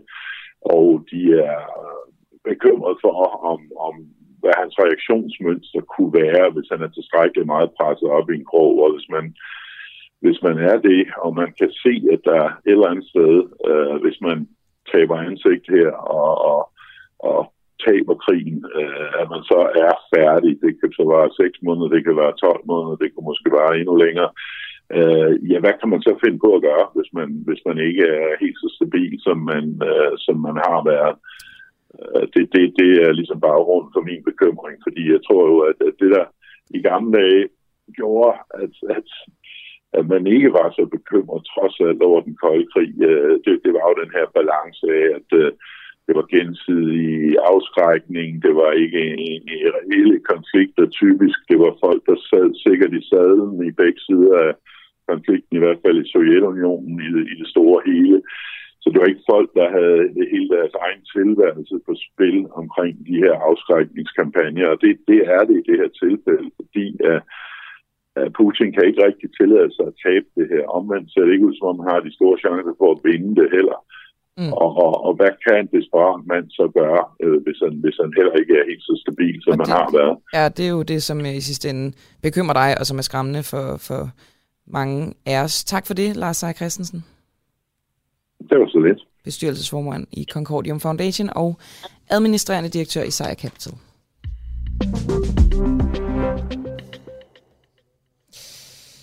Så skal vi snakke mere om, øh, om censur, skulle jeg lige til at sige. Det skal vi ikke. Jeg skal bare øh, sige, at det skal vi senere. Vi skal snakke med blandt andet øh, Allan Bøje Tulstrup, som er næstformand i Dansk Journalistforbund det er jo meget spændende, hvad, hvad Journalistforbundet egentlig siger til censur. Det er jo sådan et, et ord, der er meget skræmmende for journalister. Jeg ved ikke, hvad du tænker, Christoffer Poulsen, som journalist. Absolut. Øhm, ja.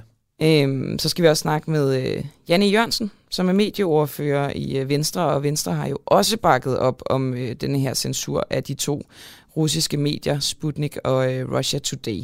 Vi snakker med Janne Jørgensen klokken kvart i otte, og så kan jeg også lige sige, at klokken er blevet lige godt tre minutter i otte. Og nu skal vi til øh, en historie, som øh, vi selv har lavet her på øh, Den Uafhængige, nærmere bestemt Gravergruppen, som øh, sidder og prøver at grave historier frem. Øh, spørgsmålet er, om man kan udnytte medierne til at få asyl i Danmark. Øhm, de sidste to år, der er 20 procent af flygtningenevnets omgjorte sager med folk fra Syrien blevet omgjort efter, at asylansøgerne har optrådt i medierne med deres forskellige øh, historier og fortællinger. Og det øh, viser en opgørelse, som øh, vi her på Den Uafhængige har lavet på baggrund af tal fra flygtningenevnet. Og flygtningenevnet de bekræfter over for os her på Den Uafhængige, at medier kan have en indvirkning på en sag i nævnet. Men altså har ikke ønsket at medvirke med et skriftligt eller med øh, til et interview. Så derfor skal vi nu snakke med Nils Erik Hansen, som er advokat med øh, speciale i menneskerettigheder og asylsager, og som altså også har haft nogle af de her sager øh, med asylansøgere, som øh, har stået til at skulle blive udvist, og som så har været i medierne, og så er sagen så blevet omgjort. Og jeg tror, at vi har øh, Nils Erik på nu. Så øh, Nils Erik, det første, jeg gerne vil spørge dig om, det er, om du råder dine øh, klienter til at gå i medierne, når du øh, går ind i deres sager? Nej, det gør jeg ikke. Det er sådan set det korte svar. Og så kan og, jeg jo få dig til, lidt, at, til, få dig til at uddybe. Ja. Det, lidt, det lidt længere svar er jo, at øh, I har jo ikke i jeres undersøgelse gjort jer den ulejlighed at finde ud af, hvor mange gange flygtningenevnet har givet afslag, selvom flygtningene har været i medierne. Mm. Det, det tal kunne I jo have fundet eller bedt om at få. Mm. Øhm, jeg havde sidste år i hvert fald to sager, hvor mine klienter havde været i medierne. Den ene havde blandt andet været i kontakt med BBC og andre. Og alligevel så siger flygtningenevnet, at det kan ikke give asyl. Øhm, hvis I var gået ind på flygtningenevnets hjemmeside, en af de allernyeste sager, man har lagt op lige her fra februar måned, øh, der skriver man, øh, for så vidt angår det her motiv om, at man har deltaget i nogle demonstrationer, og man har udtalt sig til en tv-station, kan ikke i sig selv føre til, at han anses for at være således eksponeret, at der på den baggrund kan meddeles opholdstilladelse. Så man kan altså ikke spekulere i at sige til sine klienter, at de skal gå i medierne, fordi så kan man med sikkerhed få en opholdstilladelse. Tværtimod, så vil man i den situation sætte sine egne klienter i en meget, meget farlig situation. Fordi og det, og det, er jo det er jo min opfattelse, ja, det er jo min opfattelse, at de her mennesker alligevel er i fare. Og hvorfor, hvorfor ved jeg det? Jo, det ved jeg, fordi sidste gang Danmark tvangsudsendte nogen til Syrien, det var i 2011.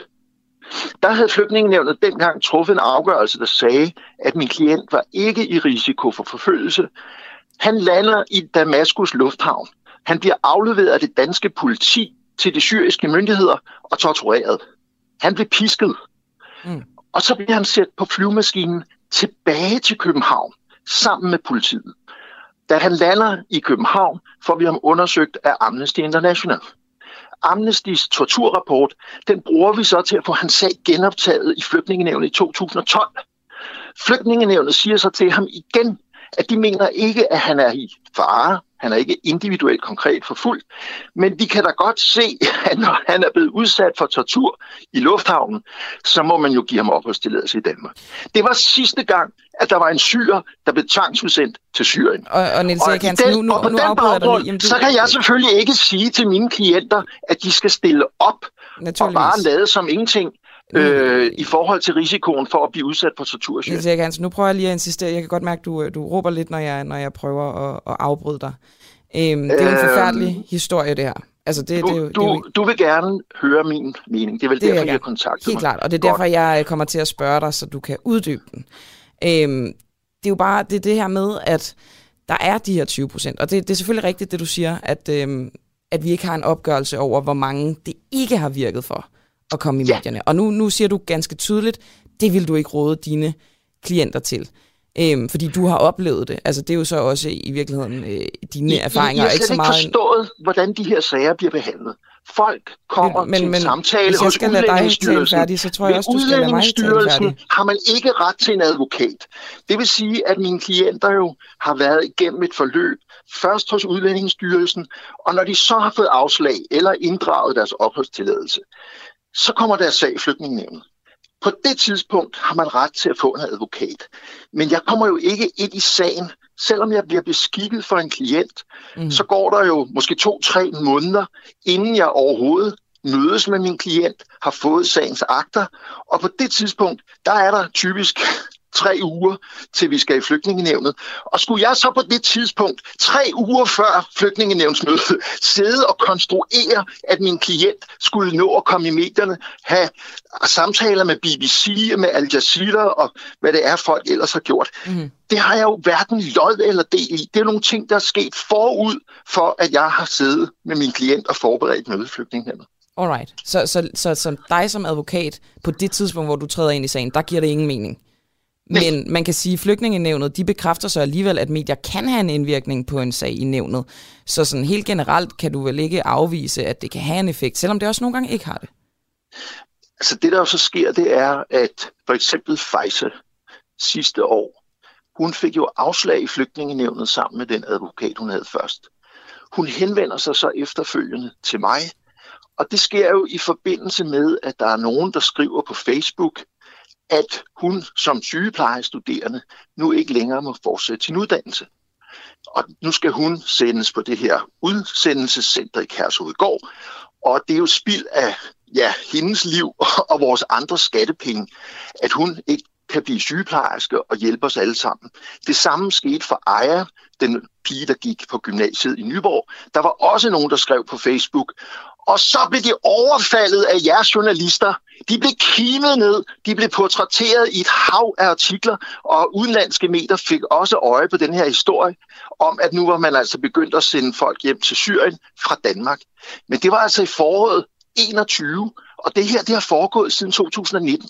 Mm. Så hvorfor, hvorfor er det lige, at man så nu kommer og beskylder os for at bruge det her som en måde at få asyl på, når det, der reelt sker, er, at medierne har ikke overhovedet interesseret sig for det, der foregik siden 2019, før der starter en diskussion om noget helt andet, nemlig at Danmark og danskerne spilder deres skattekroner ved at betale 300.000 om året ved at have de her mennesker til at sidde og rådne op på et udsendelsescenter, når de jo i virkeligheden kunne arbejde og uddanne sig og være til gavn for samfundet. Det var det, mediediskussionen handlede om.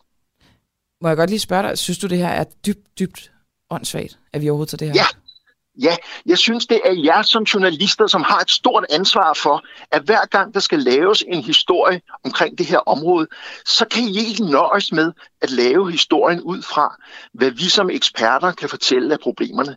I skal altid have et ansigt på, og det kan godt være, at det er jeres redaktører eller øh, et eller andet andet, der siger til jer, jamen hvis du skal lave den her historie, så skal du tale med en rigtig flygtning for at kunne få den menneskelige vinkel. Og det kan jeg godt forstå, men det betyder bare, at mine klienter bliver kimet ned af jer som journalister, så det er jeres ansvar, at de her mennesker bliver og, profileret og de bliver på en måde, som så bringer bliver, dem i risiko. Og de bliver kimet ned og profileret på et tidspunkt, hvor det ikke vil have nogen effekt, at de bliver profileret i medierne. Er det rigtigt forstået, ifølge dig?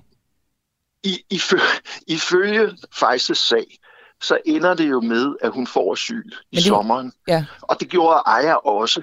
Og problemet er, at jeg søger jo Fejses sag genoptaget, fordi man ikke i tilstrækkelig omfang har taget højde for, at hendes far havde været arresteret og tortureret nede i Syrien. Det var det, jeg søgte den genoptaget på, og det var derfor, hun skulle have asyl. Men det ender med, det ender ganske rigtigt med, at hun er i jeres statistik som en, der har fået asyl, fordi hun var i medierne. Men må jeg så ikke lige spørge dig til allersidst, Niels Erik Hansen. Har det ingen som helst positiv effekt på, at folk kan få asyl, at de optræder i medierne? Jo, hvis de har udtalt sig kritisk om styret i deres hjemland. Så ikke, hvis, de har udsat, hvis, de... Hvis, de har sagt, hvis de har sagt, at krigsforbryderen, øh, præsidenten, han burde stilles for en krigsforbryderdomstol. Men, men, men det er jo ting, som du og jeg også ville kunne sige. Mm, så, så ikke så, hvis de så, kommer så med deres personlige fortællinger? Nu, ikke hvis de kommer og siger, at Danmark er dum, fordi de sender mig på Kærsudgård. Det får du jo ikke asyl på. Det får man ikke asyl på. Nej. Ifølge dig, Niels Erik Hansen. Tak fordi du var, var med til at sige din altså, meget uforbeholdende mening. Du er altså advokat med speciale i uh, menneskerettigheder og asylsager. God dag.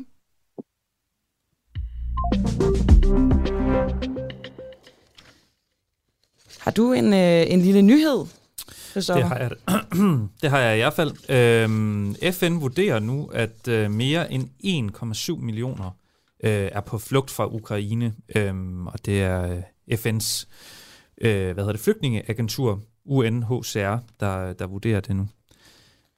Alright.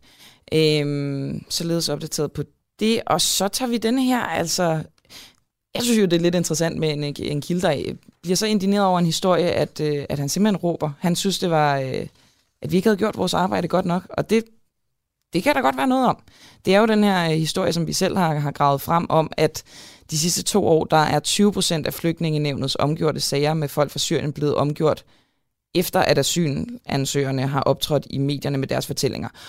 Og det sagde, øh, det sagde advokat Niels Erik Hansen, altså det er ikke, det er ikke, den kobling kan man ikke lave, simpelthen.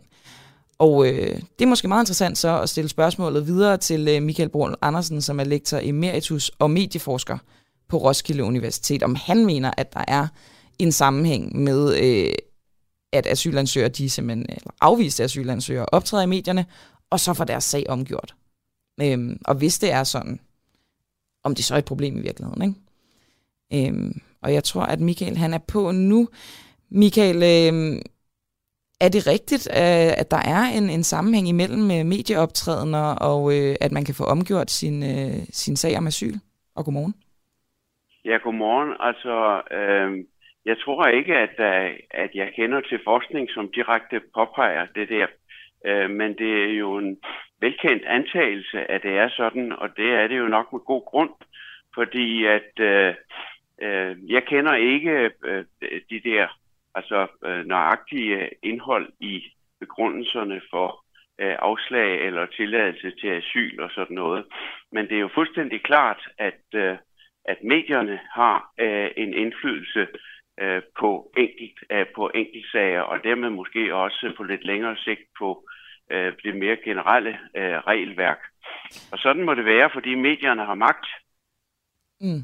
Men, men har de også magt på den måde, at det fungerer sådan, at flygtningenevnet, de, øh, de simpelthen kan blive direkte påvirket af, at der er en intens mediedækning om en personlig historie? Ja, men det, altså øhm, igen, så er det jo noget, som man må ind og kigge på de konkrete sager for at ligesom at tage konkret stilling til. Men altså, generelt set, så er det jo sådan, at øh, medierne har jo magt, fordi at øh, medierne er øh, det politiske legitimationsgrundlag. Altså det vil sige, at øh, at politikere, de skal jo have forbindelse til vælgerne, de skal have et godt forhold til vælgerne, og det, det, er jo en, det foregår jo gennem øh, mediekanalen. Når man nu nævner de der administrative afgørelser, så vil jeg sige, at øh, de enkeltsager, der kommer op i, i medierne, de kan jo faktisk afkaste nye informationer som øh, så en klage, eller hvad det nu er, øh, kan foranlede en øh, ny behandling. Og det vil sige, at, at, øh, at der kan jo ske en omgørelse, hvis øh, i det her tilfælde flygtningenevnet igennem medierne, eller igennem den, øh, hvad skal vi sige, diskussion, der har været om en enkelt sag i medierne, der kan det jo få nye informationer. Mm. Og, og alle administrative afgørelser er jo baseret på øh, fortolkning af reglerne på baggrund af de informationer, man nogle gange får. Så på den måde, så er det ikke mærkeligt, at der kan komme sådan nogle ting, øh, altså der kan ske ændringer, eller at folk kan få deres øh, sag genbehandlet, og måske med et positivt resultat, øh, ved hjælp af medierne. Og så kunne man jo godt tænke, at på den måde bliver det en lille smule et lotteri, og at alle asylansøgere dermed ikke rigtig er lige for loven, altså hvem der nu lige har den historie, som medierne vælger at, at tage op, og dermed får en er fordel. Er det, er det et problem, det her? Ja, det er et problem. Altså, det er jo grundlæggende et problem, fordi man kan sige, at, at, øh, at, at hvis man går ud fra, at vi skal behandle, alle skal være lige for loven, så må man jo bare konstatere, at der er nogen, der er mere lige end andre. Og øh, dem, der er mere lige end andre, det er jo dem, som har, øh, skal vi nu sige i sådan generelt, øh, dem, der har øh, øh ressourcerne til at øh, få deres øh, sager i medierne. Ressourcer, det betyder jo både øh, økonomiske ressourcer, for eksempel at betale en advokat eller betale nogle talsmænd for sig, eller personligt, altså det man kalder mediekompetencer, det at øh, så at sige at være gode til at øh, fremstille sin sag, øh, eventuelt at have en øh, øh hvad skal vi sige, en grædkone sag, som øh, man synes, det er da også synd for vedkommende osv. osv.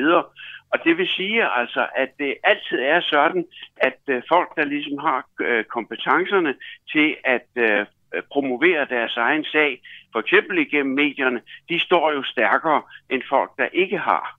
Og sådan, det er jo engang, nogle gange reglerne for øh, den offentlige spil, at der er nogen, der kan komme igennem, og nogen, der ikke kan, fordi de har kompetencerne. Og det er jo i sig selv et problem. Og oven i det, så er der jo det særlige problem, at medierne øh, jo heller ikke behandler folk lige. Man kunne sige det sådan lidt tilspidset at sige, at uh, nyhedskriterierne, de er jo ikke demokratiske. Nej, det skal det forstås på den måde, at, uh, at uh, der er en, en case, altså en uh, sag, som er, som, uh, som er en, en person, som er god til at fremstille sin sag i medierne. Og uh, så siger medierne, hmm, den ser ellers uh, god ud, den vil vi gerne, uh, den kan vi sælge øh, med, øh, aviser på, eller vi kan generere kliks på, på nettet, hvad det nu kan være for noget. Og øh, så vil det jo være sådan, at så vælger man en sådan sag, mens at de sager, som ikke ser sig lækre ud for medierne, de kommer ikke igennem. Så der er sådan set et dobbelt lighedsproblem her. Altså det ene, det er lighed over for loven, og det andet, det er lighed over for medierne. Tusind tak for det, Michael Bro Andersen. Brun Selv Andersen. tak. Lektor tak. emeritus og medieforsker på Roskilde Universitet. Oppositionen i Folketinget er afgørende for demokratiet. Det glemmer mange, men vi husker det på den uafhængige. Derfor giver vi en fremtrædende oppositionspolitiker en mikrofon og et studie hver uge. Lige nu er verden blå, men hvis magten skifter, bliver verden rød. Lyt til oppositionen på den uafhængige app, som kan downloades gratis. Christoffer Poulsen, øh, klokken 8 dansk tid i dag skulle der være øh, våbenhvile fra russisk side. Det skrev det russiske forsvarsministerium. Har de lagt våbnene? Det er korrekt. Øh, jeg har ikke lige kunne finde noget med, om de har lagt våbne endnu, men... Øh, det, de kan har jeg, det kan jeg sådan set heller ikke. Men skulle man ikke tro, at hvis de havde det, så ville det være forsidshistorier? Så var det nok kommet frem, ja. Er der ellers noget? Jamen, uh, Zelensky er stadigvæk i Kiev, og uh, han er ikke bange for nogen, siger han. Uh, han uh, sagde i en tale, en, en video, han lagde ud i, uh, hvad hedder det, i aftes, der sagde han, at han, uh, hvad hedder det, ja, ikke er bange for nogen og, og bliver i Kiev, selvom russerne nærmer sig. Uh, og han er klar til kamp, siger han. Alright.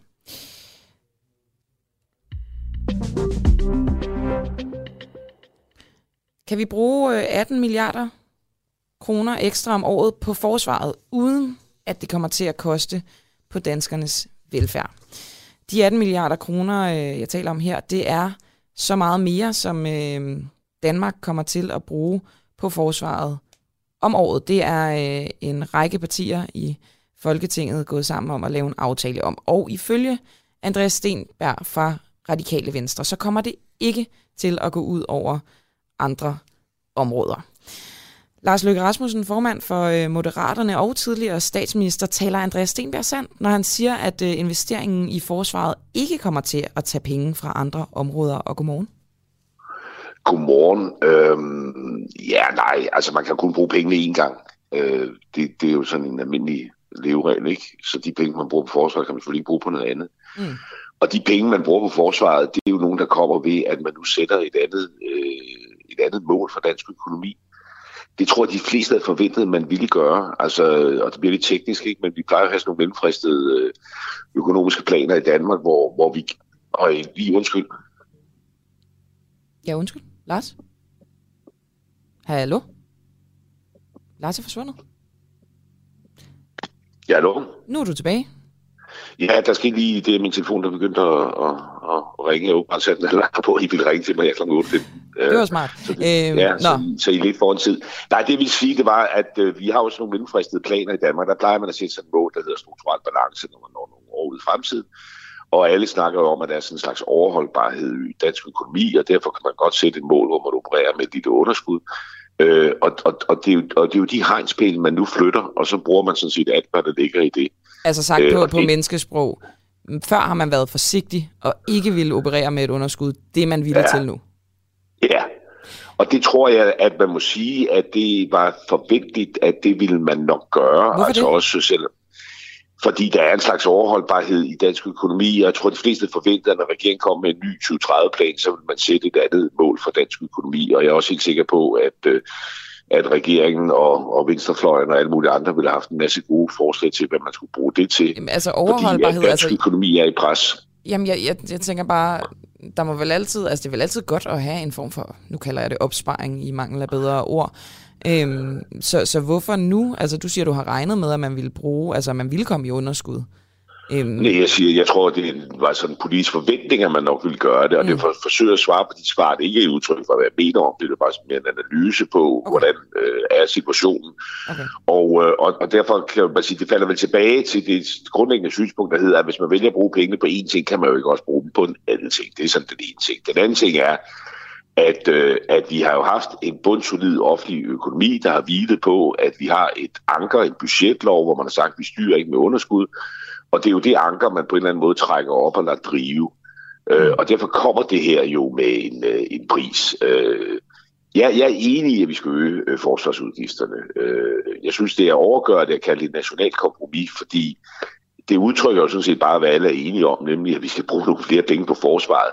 Og det egentlige kompromis, det skulle jo så ligge i, at, øh, at øh, man blev at enige om, hvordan skal man så finde penge, og det gør man jo ikke her. Altså her, her siger man bare, vi er alle sammen enige om, at vi skal bruge nogle penge, og, øh, og, øh, og dem, dem låner vi i princippet bare. ikke. Altså så, så meget for den handlekraft. Ja, jeg, synes, det lyder, jeg synes, det lyder øhm, på en eller anden måde virkelig usikkert, du ved, underskud, og der skal lånes og så videre. Er, altså, er det sikkert at gøre det her? For dansk økonomi?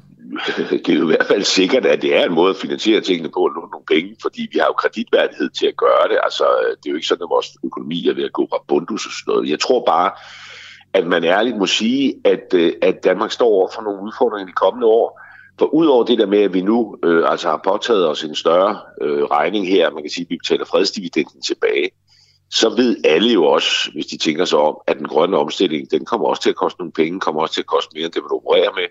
Og den er heller ikke blevet billigere, det der er sket. Og det er jo også fair nok, fordi vi siger, at nu bliver vi nødt til at accelerere den grønne omstilling og gøre os fri af russisk gas. Så har regeringen også en velfærdslov liggende i Folketinget, hvor man siger, øh, når demografien ændrer sig, så skal pengene bare følge med. Men Lars, og må jeg, må jeg tillade bare, Alt det her må man ikke bare komme jo, til. Jo, færdig. naturligvis. Så det, det er ikke så interessant at jo, være med i, naturligvis. hos jer øh, almindeligvis. Øh, og nu tager jeg tror, Man bare sige, at, øh, at når man lægger alt det her sammen, altså så, så er øh, så, så, så kommer det her til at ændre den politiske spilplade. Altså så er det ikke sådan, at man bare kan stå på alt, hvad man har sagt før, uanset hvem man er. Men det, og den dimension af det, synes jeg mangler at komme frem. Ikke? Men det er det, jeg synes er, er, er interessant, det her med den grønne omstilling. Altså har vi råd til den grønne omstilling, når vi bruger så mange penge på forsvaret? Jamen altså, vi skal jo have råd. Altså, det er det, jeg forsøger at sige på min uh, lidt morgentrætte måde her. Ikke? Altså, vi, vi, vi, vi skal jo have råd, ikke? fordi det er uomgængeligt, at vi skal lave en grøn omstilling. Det er uomgængeligt, at vi skal øh, øge vores forsvarsudgifter. Og så må man bare sige, at, at hvis det er uomgængelige ting, så kommer det jo med en eller anden pris. Altså så er der jo noget andet, man også gerne ville, som man ikke kan, og det mangler politikerne at svare på. Eller det kommer til at betyde, at vi er nødt til at skaffe nogle flere penge. Altså, du ved, lave nogle reformer, der gør, at vi skaffer flere penge. Og der, hvor jeg er lidt skuffet over det der nationale kompromis, det er, at det er ligesom kun den ene side af regnestykket, man er enige om. Ikke? Det er, at vi skal bruge pengene, og den anden side, dem låner vi bare øh, hvor jeg synes, at man skulle have brugt lidt energi på at sige, skal vi så ikke lige være enige om, at så binder vi os til masten, og vi skal ud senere. Det behøver ikke at være i dag, men vi skal ud senere hen ad vejen og finde de her penge på en rigtig måde, og en anden måde bare at låne dem. Ikke? Men nu bliver jeg faktisk forvirret, Lars Lykke, og det kan være, at du kan øh, hjælpe mig med det. Altså, du siger, at man finansierer det ved at operere med et større underskud.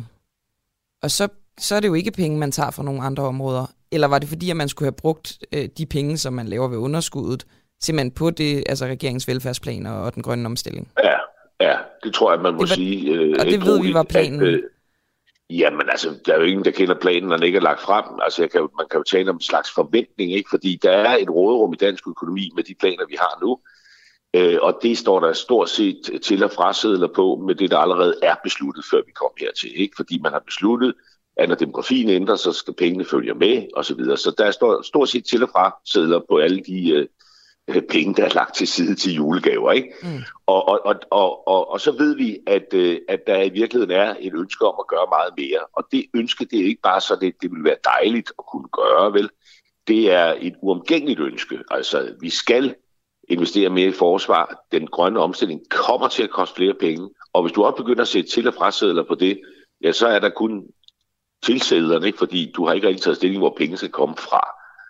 Og, og, og det er der, hvor jeg synes, altså, at, at når man siger, at vi har lavet en historisk aftale, og vi har lavet en national kompromis, så er det jo en halv sandhed, og, fordi det er jo ikke urigtigt. Men, men man mangler ligesom at sige til befolkningen, at når man siger, at der er et før og efter Europa den 24. februar, så er der også et før og efter i dansk politik den 6. marts. Fordi med den her beslutning, så rokker man altså ved, hvad Danmark i øvrigt kan de kommende 10 år. Ikke? Og det burde man måske lige tale lidt med vælgerne om også. Og så får jeg jo lyst til lige, for at gøre det helt klart, at, stille dig spørgsmålet igen, om Andreas Stenberg fra Radikale Venstre taler sandt, når han siger, at den her investering i forsvaret kommer ikke til at tage penge fra andre områder. Er det rigtigt? Altså, jeg synes ikke, det er rigtigt, men øh, det her er jo ikke detektor. Altså, øh, og man kan selvfølgelig argumentere for det, fordi at øh, man bruger nogle penge, man i hvert fald ikke indtil nu havde sagt, hvad man skulle bruge til. Og derfor tager man det jo ikke for nogen. Men man, man tager det bare at, at, at råderum, som man med sikkerhed altså også vil øh, få brug for til andre ting. Ikke? Og derfor i en politiske debat, altså det, det kommer med en pris det her, og det kan ikke nytte noget, at man lader som om, at, øh, at det er bare en gratis omgang. Altså, det tror jeg også, vi kan regne ud. Altså, vi skal bruge, hvad der svarer til en minkskandal om året. Mm. At, at forestille sig, at det slet ikke øh, har nogen effekt, altså det, det er på en eller anden måde at gøre krig med selv sammen.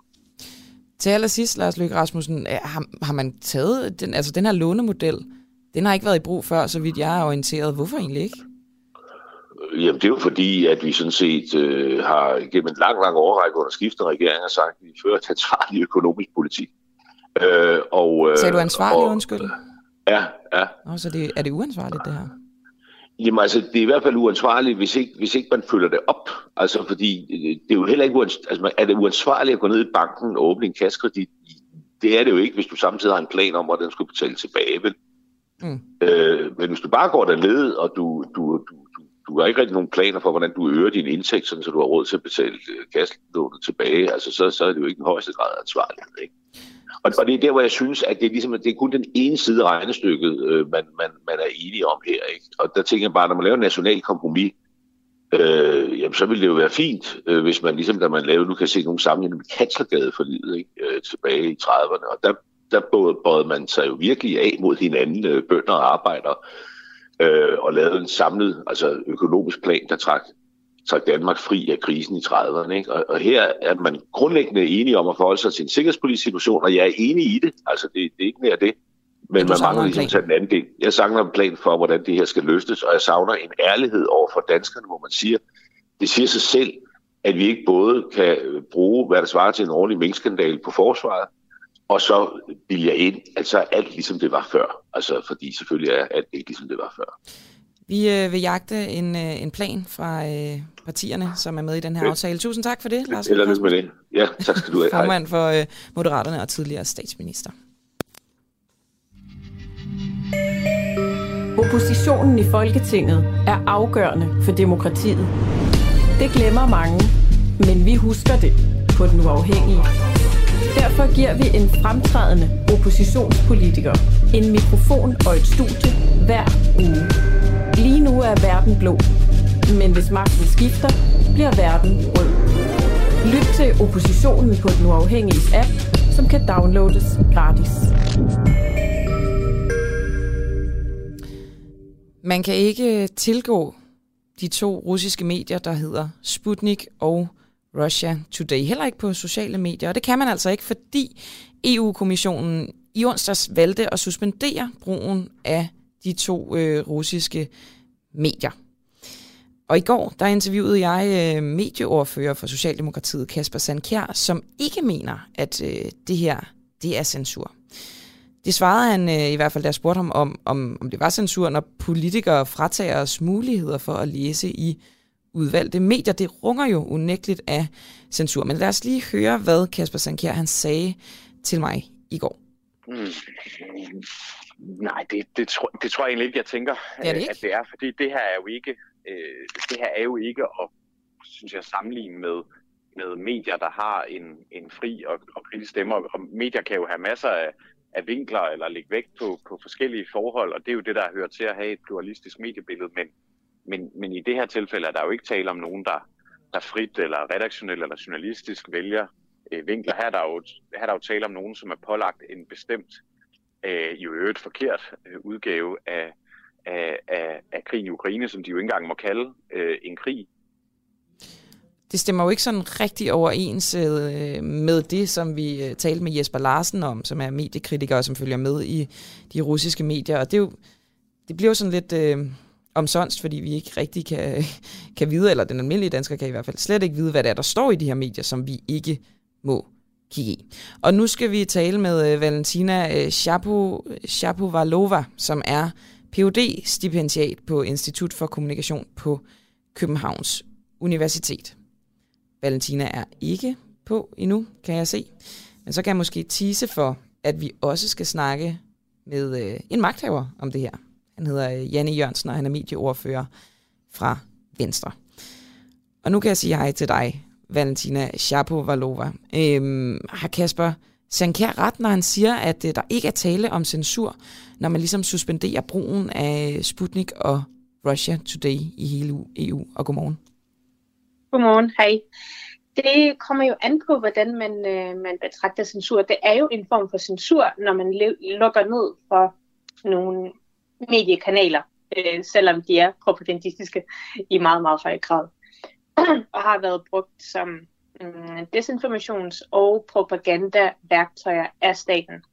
Øh, både Russia Today og Sputnik er fuldt finansieret af den russiske stat, vi har set tidligere eksempler på, hvor øh, de er blevet brugt til igen øh, propaganda og eller desinformationskampagner øh, af den russiske stat. Så man kan godt forstå, at EU går ind og forsøger at øh, begrænse adgang til de her sider. Øh, men vi kan jo samtidig stadigvæk tale om censur. Men, I sådan den rent tekniske forstand. Ja, fordi det er, jo, det er jo lidt interessant i virkeligheden at tale om det i den rent tekniske forstand. Fordi hvis vi nu siger, at det her, det er, hvis vi nu går med på Kasper Sandkærs øh, præmis om, det her, det er ikke medier. Det er øh, statens propagandamaskiner. Men ja. hvis vi suspenderer adgangen til dem, er der så ikke tale om censur? Jamen, Kasper har jo delvist ret i, at øh, det er propagandamaskiner, men det er faktisk også medier. Fordi ikke alt, det gælder også faktisk alle øh, russiske medier, lige for at nuancere billedet lidt. Mm-hmm. Øh, og det skal sige, jeg ved ikke, om du fik sagt, men jeg er PhD'er i medievidenskab, okay. øh, og har fokus på russiske medier. Yes. Øh, så jeg har sådan forstand på, hvordan, hvordan det hænger sammen med, mellem staten og medierne. Hvordan yes. kontrollerer staten medier og alt det der. Så øh, Russia Today og Sputnik er medier. Øh, ikke alt, hvad de laver, er propaganda og desinformation. De laver også forholdsvis øh, neutrale historier, som ikke er vinklet til at ligesom, øh, passe ind i, øh, i de propagandistiske kasser, som staten har opstillet. Mm-hmm. Når det er sagt, så bare for at gentage mig selv, øh, så har man observeret tidligere, at øh, de har øh, været brugt igen strategisk af staten for at promovere visse desinformation og propagandanarrativer. Og her op til krigen, så har vi set øh, at det skal siges, altså full-blown krig. Øh, Rusland har jo ført en krig i Ukraine siden øh, 2014, men her op til den 24. februar i år, så har vi set ikke blot i Russia Today og i Sputnik, men på tværs af de russiske medier, en øh, forøgelse af øh, propaganda. Så der blev virkelig skruet op for øh, informationsstrøm, som ligesom passede øh, til statens narrativer. Så jo, de er propagandamaskiner, men de er også medier. Så i den tekniske forstand, så er der tale om censur. Ja, for man kan vel godt øh, altså bedrive, bedrive en regeringspropaganda, samtidig med, at man er et medie? Det kan man sagtens. Det kan man sagtens. Det, det gør de fleste af de medier, som er tilbage i Rusland lige nu, det er jo det, de gør. Så jo, det kan man sagtens. Det er også igen for at ja, for at sige det en gang til, så er det ikke alt det, man ser i de russiske medier, som er propagandistisk. En meget stor del af det er, og igen, der er blevet skruet op for det lige nu her, men mm. det er ikke alt, der, der er. Øhm, jeg synes, der var noget meget interessant øh, i går, som en kilde påpegede over for mig. Netop, at vi, når vi taler om øh, Russia Today og Sputnik, så markerer man altid, at de er statsfinansieret. Ja. Men det er, øh, det er det er jo i virkeligheden også. Øhm, kan man sammenligne altså de to medier, bortset fra, at vi jo øh, må antage, at det er ikke er en propagandamaskine, men sådan, altså selve finansieringen, eller sådan ja. niveauet af, hvilket medie det er, er, er det sammenligneligt? Øhm, altså det er jo det, den russiske stat gør. Mm. de sammenligner Russia Today med øh, BBC og øh, det nordiske public service system, og kalder faktisk Russia Today for public service kanal. Det har de flere gange gjort. Forskellen er jo bare, at den russiske stat er kendt for, og det er der rigtig meget forskning omkring, at bruge information strategisk og bruge desinformation, bruge propaganda strategisk i øh, sin øh, krigsførelse, men også til at kontrollere holdninger internt i landet. Så, så, så der er ikke noget armslængde-princip i virkeligheden? Nej, mellem staten og de ikke. medier? Ja, okay. Og øhm, chefredaktøren for øh, Russia Today, Margarita Simonian, er rigtig gode venner med Putin. Hun blev indsat af Putin way, way back. Hun har været chefredaktør i rigtig mange år, og hun er kendt for at direkte reproducere de samme historier, som øh, altså det Putin siger, det siger hun også. Så det, vi kan ikke helt sammenligne øh, Russia Today med, øh, med det. Selvom finansierings, hvad hedder det, skemaet er, er nogenlunde ens, fordi det bliver fuldt finansieret af staten. Og øh, nu må du rette mig, hvis jeg tager fejl, men vi er enige om, der også foregår censur i de russiske medier, ikke? Det gør det i den grad. Er du venlig, der er så meget, der er sket på censurfronten her i, i løbet af de sidste 12-13 dage i Rusland. Det er helt vildt. Altså, vi har ikke set noget lignende før, hvor uafhængige medier bliver lukket på stribe. Man kan komme i fængsel for at bruge ordene øh, krig og invasion omkring det, der foregår i Ukraine. Kæmpe bøder bliver udstedt, folk bliver stoppet på gaderne, deres telefoner bliver tjekket øh, for, altså om de har skrevet med nogen om den her krig. Det er fuldstændig vanvittigt. Okay, så omfattende censur. Altså, så nu var mit næste spørgsmål, om man kunne, øh, kunne sige, at vi var ned ved at synke, øh, synke til det niveau i virkeligheden øh, i Europa med, med den her suspendering af de to medier. Det er måske at gå Nej. lidt for langt, men, men, men er der alligevel et eller andet om snakken? Altså, at det kan, kan på et eller andet niveau sammenlignes, at vi nu går i den retning også ved at suspendere de her to medier? Det kan overhovedet ikke sammenlignes, fordi øh, vi har stadigvæk fra vestens side adgang til rigtig mange russiske sider. Altså jeg sidder selv øh, for at følge med i, hvad der sker, for at følge med i øh, de narrativer, der, der florerer i de russiske medier. Øh, så sidder jeg stadig på de russiske medier ved evig eneste dag. Øh, uden VPN, skal det lige siges. Mm. Så, så direkte adgang. Men, men det er jo stadig, altså, det er jo stadig en suspension ja. af to medier, så det er jo censur. Det, det, det siger du også selv. Så kunne det være starten? Altså ikke for at spekulere i, om vi når russiske tilstande, men, men bare for at sige, det er jo en eller anden grad af, af det samme, bare i langt mindre grad. Altså, jeg kan godt, jeg kan godt følge øhm, den her logik, men det man skal forstå er jo, at Ruslands mediesystem er helt, helt andet. Altså, vi har selvfølgelig forskellige mediesystemer i, i EU og i Vesten helt generelt, men det russiske mediesystem har altid været øh, meget mere restriktivt. Så der har været former for censur, øh, der har været former for journalistisk selvcensur i Rusland, øh, siden Putin kom til magten faktisk, og indså, hvor vigtige medier egentlig er. Øh, både internt i landet, men også øh, uden for landet. Så øh, vi kommer ikke til at se i Vesten den samme grad af censur, som man ser i Rusland. Det er sådan det meget korte svar. Øh, ja. Tak for det, Valentina Shapovalova, som er Ph.D. stipendiat på Institut for Kommunikation på Københavns Universitet. Og vil du ikke lige sige, hvad du også er? For det står nemlig ikke i mit manus, og det synes jeg var egentlig var ret relevant for interviewet. Øh, hvad skal jeg sige? Ja, at du også havde øh, forsket i russiske medier. Jo, det, det gør jeg stadigvæk. Det er godt. Så får vi det på plads. Tak for det, Valentina. Jamen selv tak. Vi har fået nogle sms'er, Christoffer. Det har vi nemlig. René Bigum, han skriver, er det ikke at synke til de andres niveau, så at sige? Det svarer vel til, at øh, et land censurerer DR eller BBC. Øhm. Det sagde Valentina, at det, det, det var det ikke, fordi det simpelthen var i en langt, langt mindre øh, omfattende skala.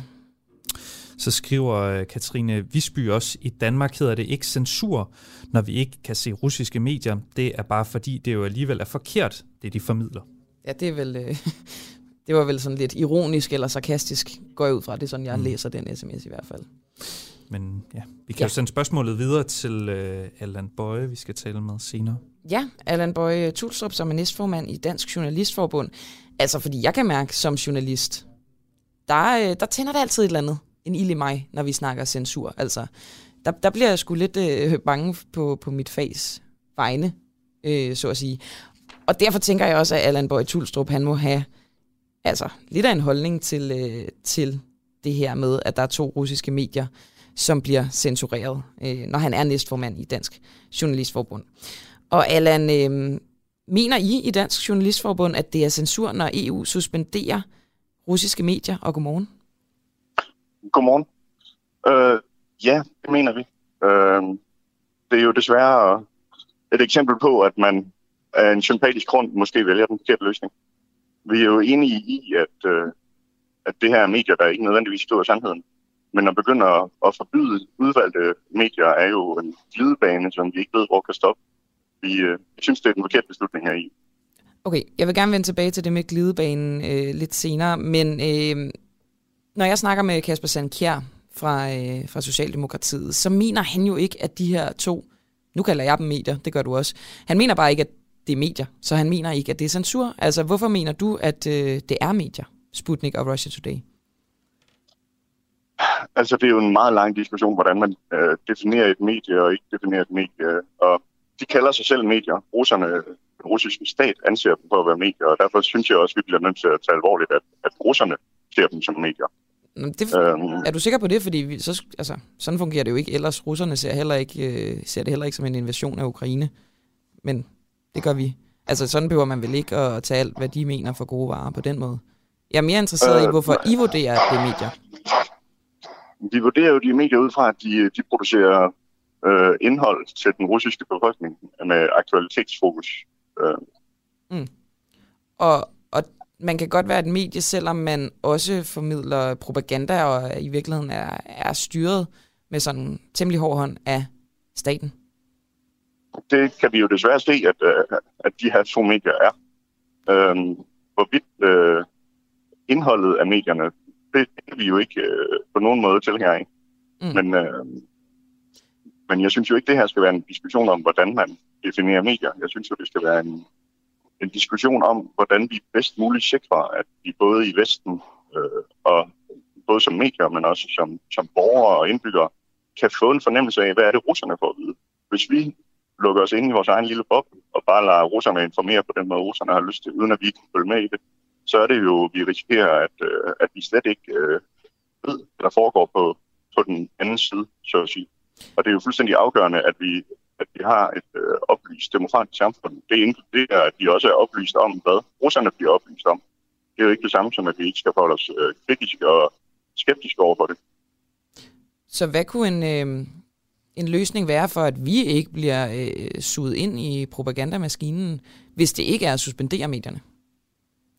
Jeg tror, langt de fleste danskere er jo vant til at navigere i et, i et mediebillede, hvor, hvor man er en lille smule filkritisk, og hvor man godt ved, at, øh, at nogle medier er uafhængige, og nogle medier er ikke, og en, en uh, pressemeddelelse er ikke det samme som en uafhængig artikel osv. Så, så Men vi er jo det ikke her, der på engelsk, det her på engelsk, der, der, der hedder media literacy, hvor man ligesom er kritisk over for, hvad er kilden, og, og hvad er det for et medie, jeg læser nu. Mm. Det er jo det, vi skal, skal have udbredt. Jeg synes, nogle af de, de mærkningsordninger, vi har set på sociale medier, øh, både under corona, og jeg mener også Twitter har indført det i forhold til de her russiske medier, mm. som lige gør opmærksom på, det du skal til at læse nu, det er ikke verificeret. Det, det er noget, du lige skal være forholde dig kritisk til. Mm. Sådan en mærkningsordning, der ligesom kan være med til at vise, det er selvfølgelig helt okay, du læser det her, du skal bare være opmærksom på, at det måske ikke er sammen. Så det kunne være en løsning? Øh, som... det, det tror jeg kunne være en langt bedre løsning, hvor vi ikke afskærer os selv fra en, øh, en, en hel del information, som rent faktisk er nødvendig for os at have. Også hvis vi skal have forståelse for, for den russiske befolkning osv., så, så bliver vi også nødt til at vide, hvad de ved, og hvad de får at vide. Så øh, jeg har lige to presserende spørgsmål, øh, Allan Bøje Tulstrup. Det første er, I vil gerne anerkende Sputnik og Russia Today som medier. Jeg ved godt, altså, du ikke vil diskutere ja. det her, men det er fordi Kasper Sandkjær ligesom øh, bruger det som argument for, at det ikke er censur, og derfor synes jeg, det afhængig, er afhængig af, hvordan man, ja, afhængig af, hvordan man definerer medier, så jamen, selvfølgelig er de, altså, det er de jo. Og øh, det næste spørgsmål var det, du sagde i starten, det her med, at det kan være en glidebane. Det lyder jo sådan lidt øh, dystopisk i mine ører. Hvor, øh, hvor tror du, det her kan føre os hen på sigt? Ja, det er fuldstændig... Altså, vi kæmper jo i, i de, vest, i de demokratiske samfund for retten til ytringsfrihed. Og, og hvis man begynder at sige, den gælder for alle, undtagen lige nogle særlige øh, udpeger nogle ting, man kan forbyde og sige, dem vil vi alligevel ikke lytte til, så er det jo, at vi risikerer, at, at der lige pludselig ligger en magt hos EU-kommissionen til at diktere, hvem, hvem er det, vi vil tro på, hvem er det, vi vil forbyde, hvem er det, vi ikke vil forbyde. Og det er jo ikke, fordi jeg ikke har tiltro til EU-kommissionen. Det er bare, at de er måske ikke de rigtige til at vælge, hvad er det for nogle medier, vi som borgere må, må se der tror jeg, det er langt bedre at uddanne borgerne til selv at tage stilling. Men ærligt talt, altså, det er jo en ekstraordinær situation det her. Tror du virkelig, at, øh, at det kunne komme til at ske? At det bredt sig ud til, til andre medier? Ja, altså, ekstraordinære situationer sker jo ofte.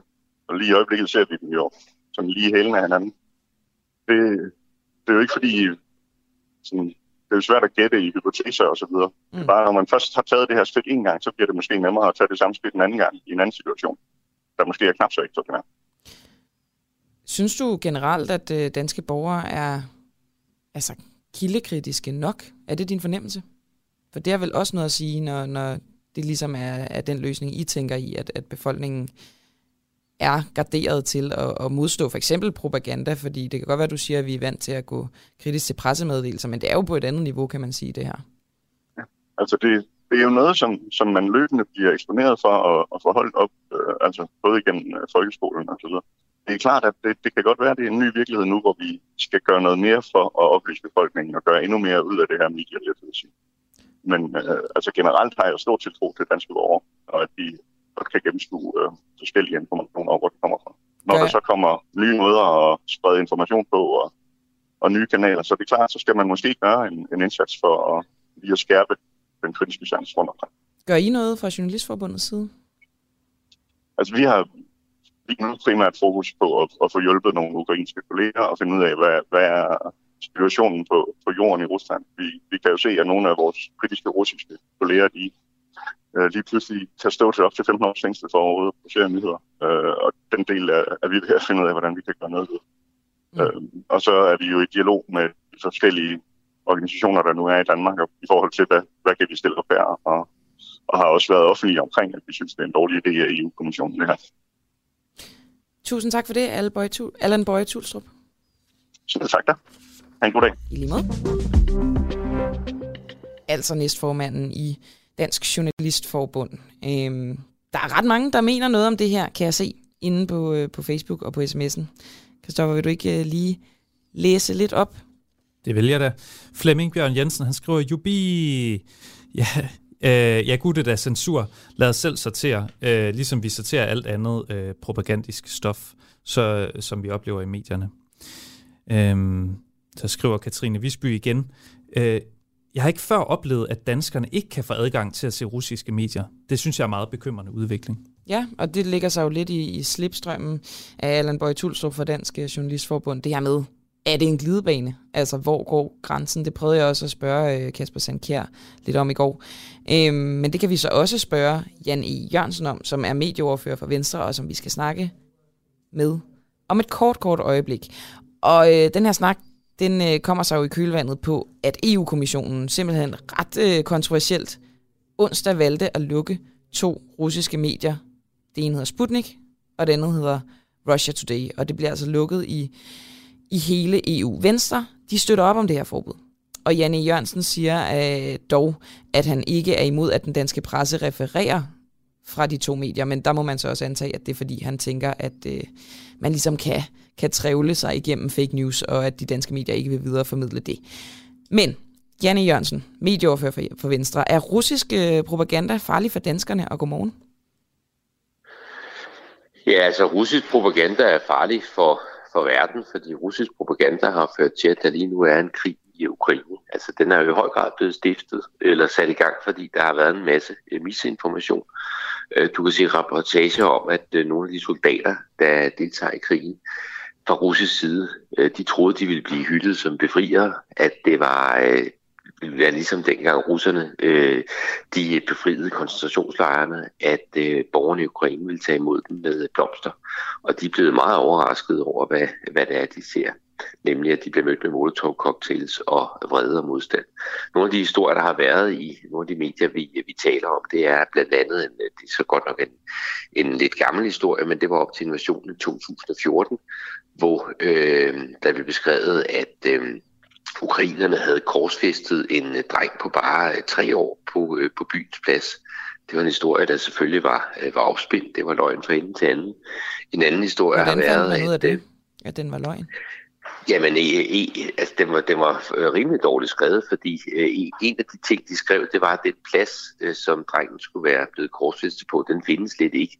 Så det var en, en historie, som det forholdsvis hurtigt lykkedes for faktatjekker at, og, at pille fra hinanden.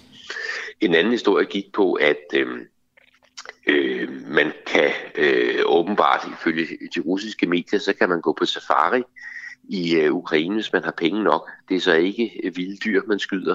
Det er, øh, det er russer, altså, altså mennesker, som mm. man øh, angiveligt skulle kunne øh, købe en safari på. Og du kan også se det, som, som, øh, som Putin siger, altså når han taler om, at øh, det ukrainske styre, det er øh, det er øh, narkomaner og nazister, så sidder mm. man jo og tænker, hvad i alverden er det, han fabler Så der, så der er nok det, eksempler, kan man sige, ikke?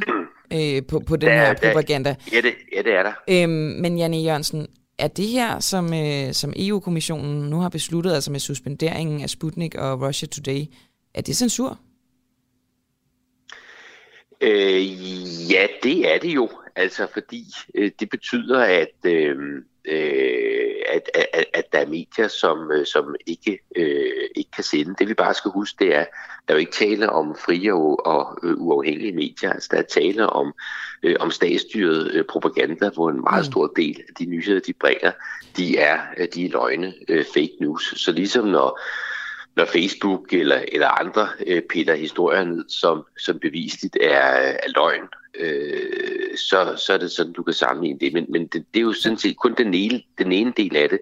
Den ja. anden del af EU's beslutning, det er, at det er jo et led i en, boykot, en uh, omfattende boykot af, Rusland, som skal ramme dem både økonomisk og, øh, og, og, og moralsk, altså simpelthen knække moralen hos de journalister, der viderebringer de her historier, og dermed er en aktiv part i uh, krigen mod Ukraine. Mm. Nu, nu siger du det her med, at uh, Facebook piller uh, historier ned, som er fake news. Er alle historier fra Sputnik og Russia Today fake news? Nej, det er de, det er de næppe. Øh, altså, jeg tror for eksempel, vejrudsigt, den skal nok passe. Øh, men der er rigtig mange historier, som, som, simpelthen ikke, som simpelthen ikke passer. Men hvorfor så suspendere hele, altså hele mediet?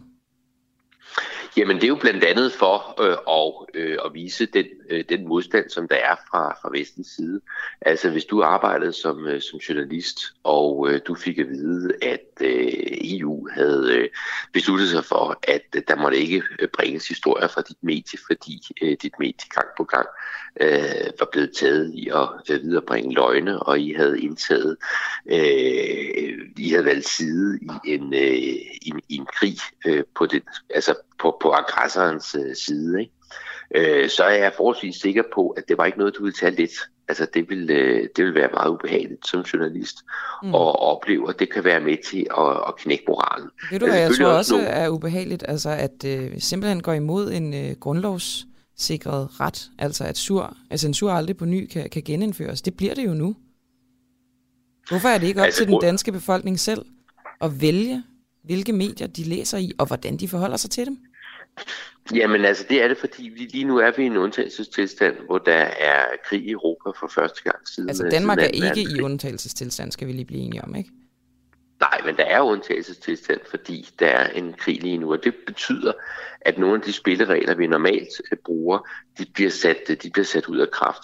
Altså når der er, øh, når der er krig, så er et af de våben, man, man kæmper med, det er nemlig altså, altså kampen om sandheden, kampen om, øh, om at, at, at sætte dagsordenen. Og, øh, og, og der er det her, det er, det er jo ikke, det er jo ikke noget, Altså, det er jo ikke noget, som nogen øh, ville have grebet til under, under normale omstændigheder. Det er, fordi vi står i en helt ekstraordinær situation, at nogen så meget som overvejer øh, at tage det her skridt. Janne Jørgensen, kan vi ikke regne med vores grundlovssikrede rettigheder, når der er krig i Ukraine?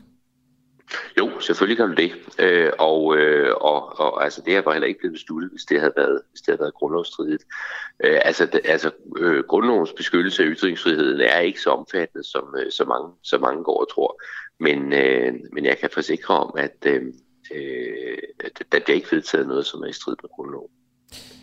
Er de her to medier de eneste medier, der bedriver propaganda? Russiske medier, der bedriver propaganda? Det ved jeg simpelthen ikke nok til, øh, om at jeg kan udtale mig om. Altså der, altså der læner jeg mig op af den, altså de undersøgelser, som, øh, som EU-kommissionen har, har foretaget. Altså, altså jeg sidder ikke og, og, og læser øh, russiske medier. Jeg kan ikke vurdere, øh, hvor slemt det står til på de forskellige medier. Det, det kan jeg simpelthen ikke, så det vil jeg, det vil jeg helst ikke udtale mig om. Men, men okay, helt ærligt, Jan. Altså, øhm, jeg, jeg ved godt, at nu har I bakket op om det her, men jeg kan bare ikke sådan lade være med at tænke, hvad, hvad bliver det næste? Der er også rigtig mange af vores lyttere, der er sådan, det er en glidebane det her. Øhm, fordi hvis man først tager hul på og begynder at censurere medier, hvor, altså, hvor mange fake news de så inde øh, øh, bedriver, eller de kommer med, altså tænker du ikke også selv sådan, okay, Øh, kan det her være den præcedens for, at man lukker andre medier? Ikke? Fordi det er jo ikke de eneste propagandamedier, vi ser rundt omkring i verden. Øh, jeg er ikke så bekymret for den der, øh, den der glidebane. Øh, det er jeg ikke. Altså, altså for det første, så er det jo ikke øh, sådan, at vi regner med nu, at øh, der vil komme øh, krig det ene sted, det andet sted, det tredje sted, øh, ulovlige angrebskrig. Øh, det, det gør vi ikke. Altså, det her det er en helt særlig situation. Øh, og for det andet, øh, altså, så, så, så så står en helt særlig situation, så det er jeg sådan set ikke bekymret for. Øh, når du taler glidebanen, så er jeg mere bekymret for, at øh, du ser øh, situation på situation, hvor øh, medier øh, bringer øh, historier, der er øh, altså, som, som simpelthen er løgn. Så vi har set det under, under pandemien eksempelvis. Du ser det i, øh, i USA, hvor der er øh, de her, der hedder QAnon for eksempel, mm. som øh, viderebringer en historie om, at øh, Hillary Clinton, der jo var præsidentkandidat, hun står i spidsen for en, øh, en pædofiliring. Altså, de misbruger børn øh, seksuelt, drikker deres blod, og det foregår i kælderen på et pizzeria i Washington D.C. Men er svaret på det? Altså, fordi det er jo sådan noget, der påvirker valgkampe. Ja, vi har ikke så meget tid, Jan, det er mere det. Nej, men det er ikke sikkert, at alle lytterne kender historien. Okay. Øh, når, når man hører sådan en historie, så tænker man, at det er jo, det er jo ravende vanvid. Altså, hvem kan dog tro på det? Mm. Øh, undersøgelser viser, at op mod halvdelen af alle dem, der stemte republikansk ved sidste valg, de tror, at den historie er sand. Så der er altså et behov for at imødegå nogle af de øh, historier, øh, der bliver bragt rundt omkring, fordi der er altså desværre folk, med magt, folk der kæmper om at få magt, som bevidst og med vilje øh, øh, spreder ting, som er direkte løgn. Og det bliver man nødt til at imødegå, og det bliver man også nødt til at imødegå i demokrati med ytringsfrihed. Og det er jo, det er jo bevist, at det øh, har kunne påvirke valgkampe, forskellige valgkampe i forskellige retninger. Er svaret Præcis, at lukke, er lukke medierne, Janne Jørgensen? Er svaret at lukke medier? Altså hvis du har øh, medier øh, som, som Russia Today og, øh, og Sputnik, øh, som øh, altså deltager, jeg vil nærmest sige, de deltager i krigen øh, på lige fod med de, med de russiske soldater, ja, så bliver de jo ramt af en, af en boykot. Øh, du rammer jo også en række virksomheder, du rammer en række øh, kunstnere, øh, hvor, hvor, hvor du kan sige, jamen altså, vi har også kunstnerisk øh, ytringsfrihed, vi har også øh, frihed til at handle øh, med dem, vi vil, men når du er i en krig, og der er en, en boykot mod et land, så kommer det jo til at ramme en, øh, en bred vifte. Men det er jo for højeste centrale hold, at man beslutter at suspendere de her medier. Med, med hensyn til kunstnere, så er det jo ofte sådan den enkelte venue, der, der siger, at de ikke vil have dem til at, til at optræde. Altså, mener du virkelig, at vi bør boykotte medier, som øh, kan være med til at påvirke øh, sådan den brede opinion i en, øh, i en, en falsk retning, eller med, med falske nyheder? Altså, Kulturministeriet har besluttet sig for at øh, boykotte, sådan så alle statslige institutioner øh, ikke øh, tager imod for eksempel altså russiske kunstnere øh, osv. Det er jo også en form for, altså hvis jeg skal bruge øh, dit udtryk, så vil det jo også være en form for, for censur. Mm. Altså jeg synes, det er mere rammende at kalde det, at kalde det en boykot, og der må man bare sige, altså der har vi altså besluttet os for at boykotte så meget som overhovedet muligt. Men, den, men det sekund, hvor Putin trækker de russiske tropper ud af Ukraine, så ophører det selvfølgelig igen. Tænker du, at øh, det er vigtigt for danskerne at følge med i de ting, som øh, den russiske befolkning de bliver eksponeret for af medierne, i medierne? Ja, og derfor har jeg også været lidt optaget af at sikre, at øh, øh, den, øh, den boykot, der er nu, at den ikke forhindrer danske medier i at viderebringe øh, nogle af de historier, der er, netop for, at vi kan blive kloge på, hvad er det, russerne får at vide, hvordan kan det dog være, at den menige russer bakker op om øh, Putin, øh, eller mange af dem i hvert fald gør, og bakker op om krigen Men det er jo ikke ufiltreret. Og, og Nej, øh, det er det ikke. Øh, og, øh, og, og det kan danske medier. Øh, der er svar fra kommissionen, som viser, at det her det forhindrer ikke øh, jer eller to er eller andre i at øh, fortælle øh, befolkningen i Danmark, hvad det er for nogle, for nogle nyheder, som, øh, som russerne bliver, bliver udsat for i den bedste af alle verdener, så de her øh, suspenderinger af medier op, altså nu, nu laver du selv referencen til, øh, til USA og valgkampen derover Hillary Clinton, øh, hvor det lød som om, at du også ønskede, at man kunne øh, suspendere nogle medier derover. Øhm, skal det være op til EU-kommissionen, som det har været i det her tilfælde, eller så skal det være op til, øh, til den danske regering og Folketinget? Det ved jeg som ikke. Altså, det kan være det, kan være det ene, det kan være det, kan være det andet. Altså, jeg kan sådan set argumentere for begge dele. Altså, det virker, altså en boykot virker jo øh, stærkere, hvis det er hele EU, der står bag den. Altså, rammer den jo meget, meget øh, hårdere, det er klart. Øh, på den anden side, så kan der jo også være, at der er spørgsmål, man ser forskelligt på de enkelte medlemslande, og derfor skal det være op til landene øh, selv at, øh, at beslutte. Så det synes jeg ikke, jeg sådan kan svare generelt på. Det okay. synes jeg lidt kommer an på, på situationen. Men altså den krig, vi ser nu, den har EU jo besluttet sig for sammen, at den, den boykotter mm. vi fra, fra hele EU's side. Kort her til sidst, Janne Jørgensen, medieoverfører for Venstre. Skal det her isoleres til at være et middel, man tager i brug kun i den her situation? Eller får vi det også at se i fremtiden? Jeg tror, håber og tror ikke, at du får det at se i fremtiden. Øh, og blandt andet fordi jeg jo altså ikke håber på, at, øh, at Rusland eller andre lande beslutter sig for at, øh, at angribe en, en nabo og, og føre en angrebskrig. Kan du love mig det, hvis det står til dig, at jeg ikke kommer til at se det i fremtiden? Jeg tror ikke, man skal love noget som helst om, hvad der sker i fremtiden. Det vil være, det vil være useriøst, det kan jeg ikke. Men jeg kan, jeg kan love dig for, at jeg vil være øh, ekstremt skeptisk, hvis det blev øh, en, en glidebane, fordi det er jeg helt enig i, at det skal det overhovedet ikke være. Øh, og, og det er selvfølgelig noget, vi skal være meget opmærksom på. Men, Kommer men, vi til at suspendere øh, vestlige medier i fremtiden? Undskyld, du har kun 20 sekunder til at svare, det beklager jeg altså. Jamen, det ved jeg simpelthen ikke. Det kommer helt an på, øh, hvordan situationen er, og, og hvad der sker. Altså, jeg ved ikke, om du har en krystalkugle. Jeg har ikke. Jeg vil ønske, jeg havde. Det vil du måske også, Janne Jørgensen. Tak, fordi du var med. Jamen, selv tak. Medieoverfører for Venstre. Og så kom vi i mål. Christoffer Poulsen. Yes. Udsendelsen øh, er blevet sat sammen af redaktionen og redaktør Mads Bjergård. Ved siden af mig har Christoffer Poulsen siddet. Jeg hedder Camilla Boracchi.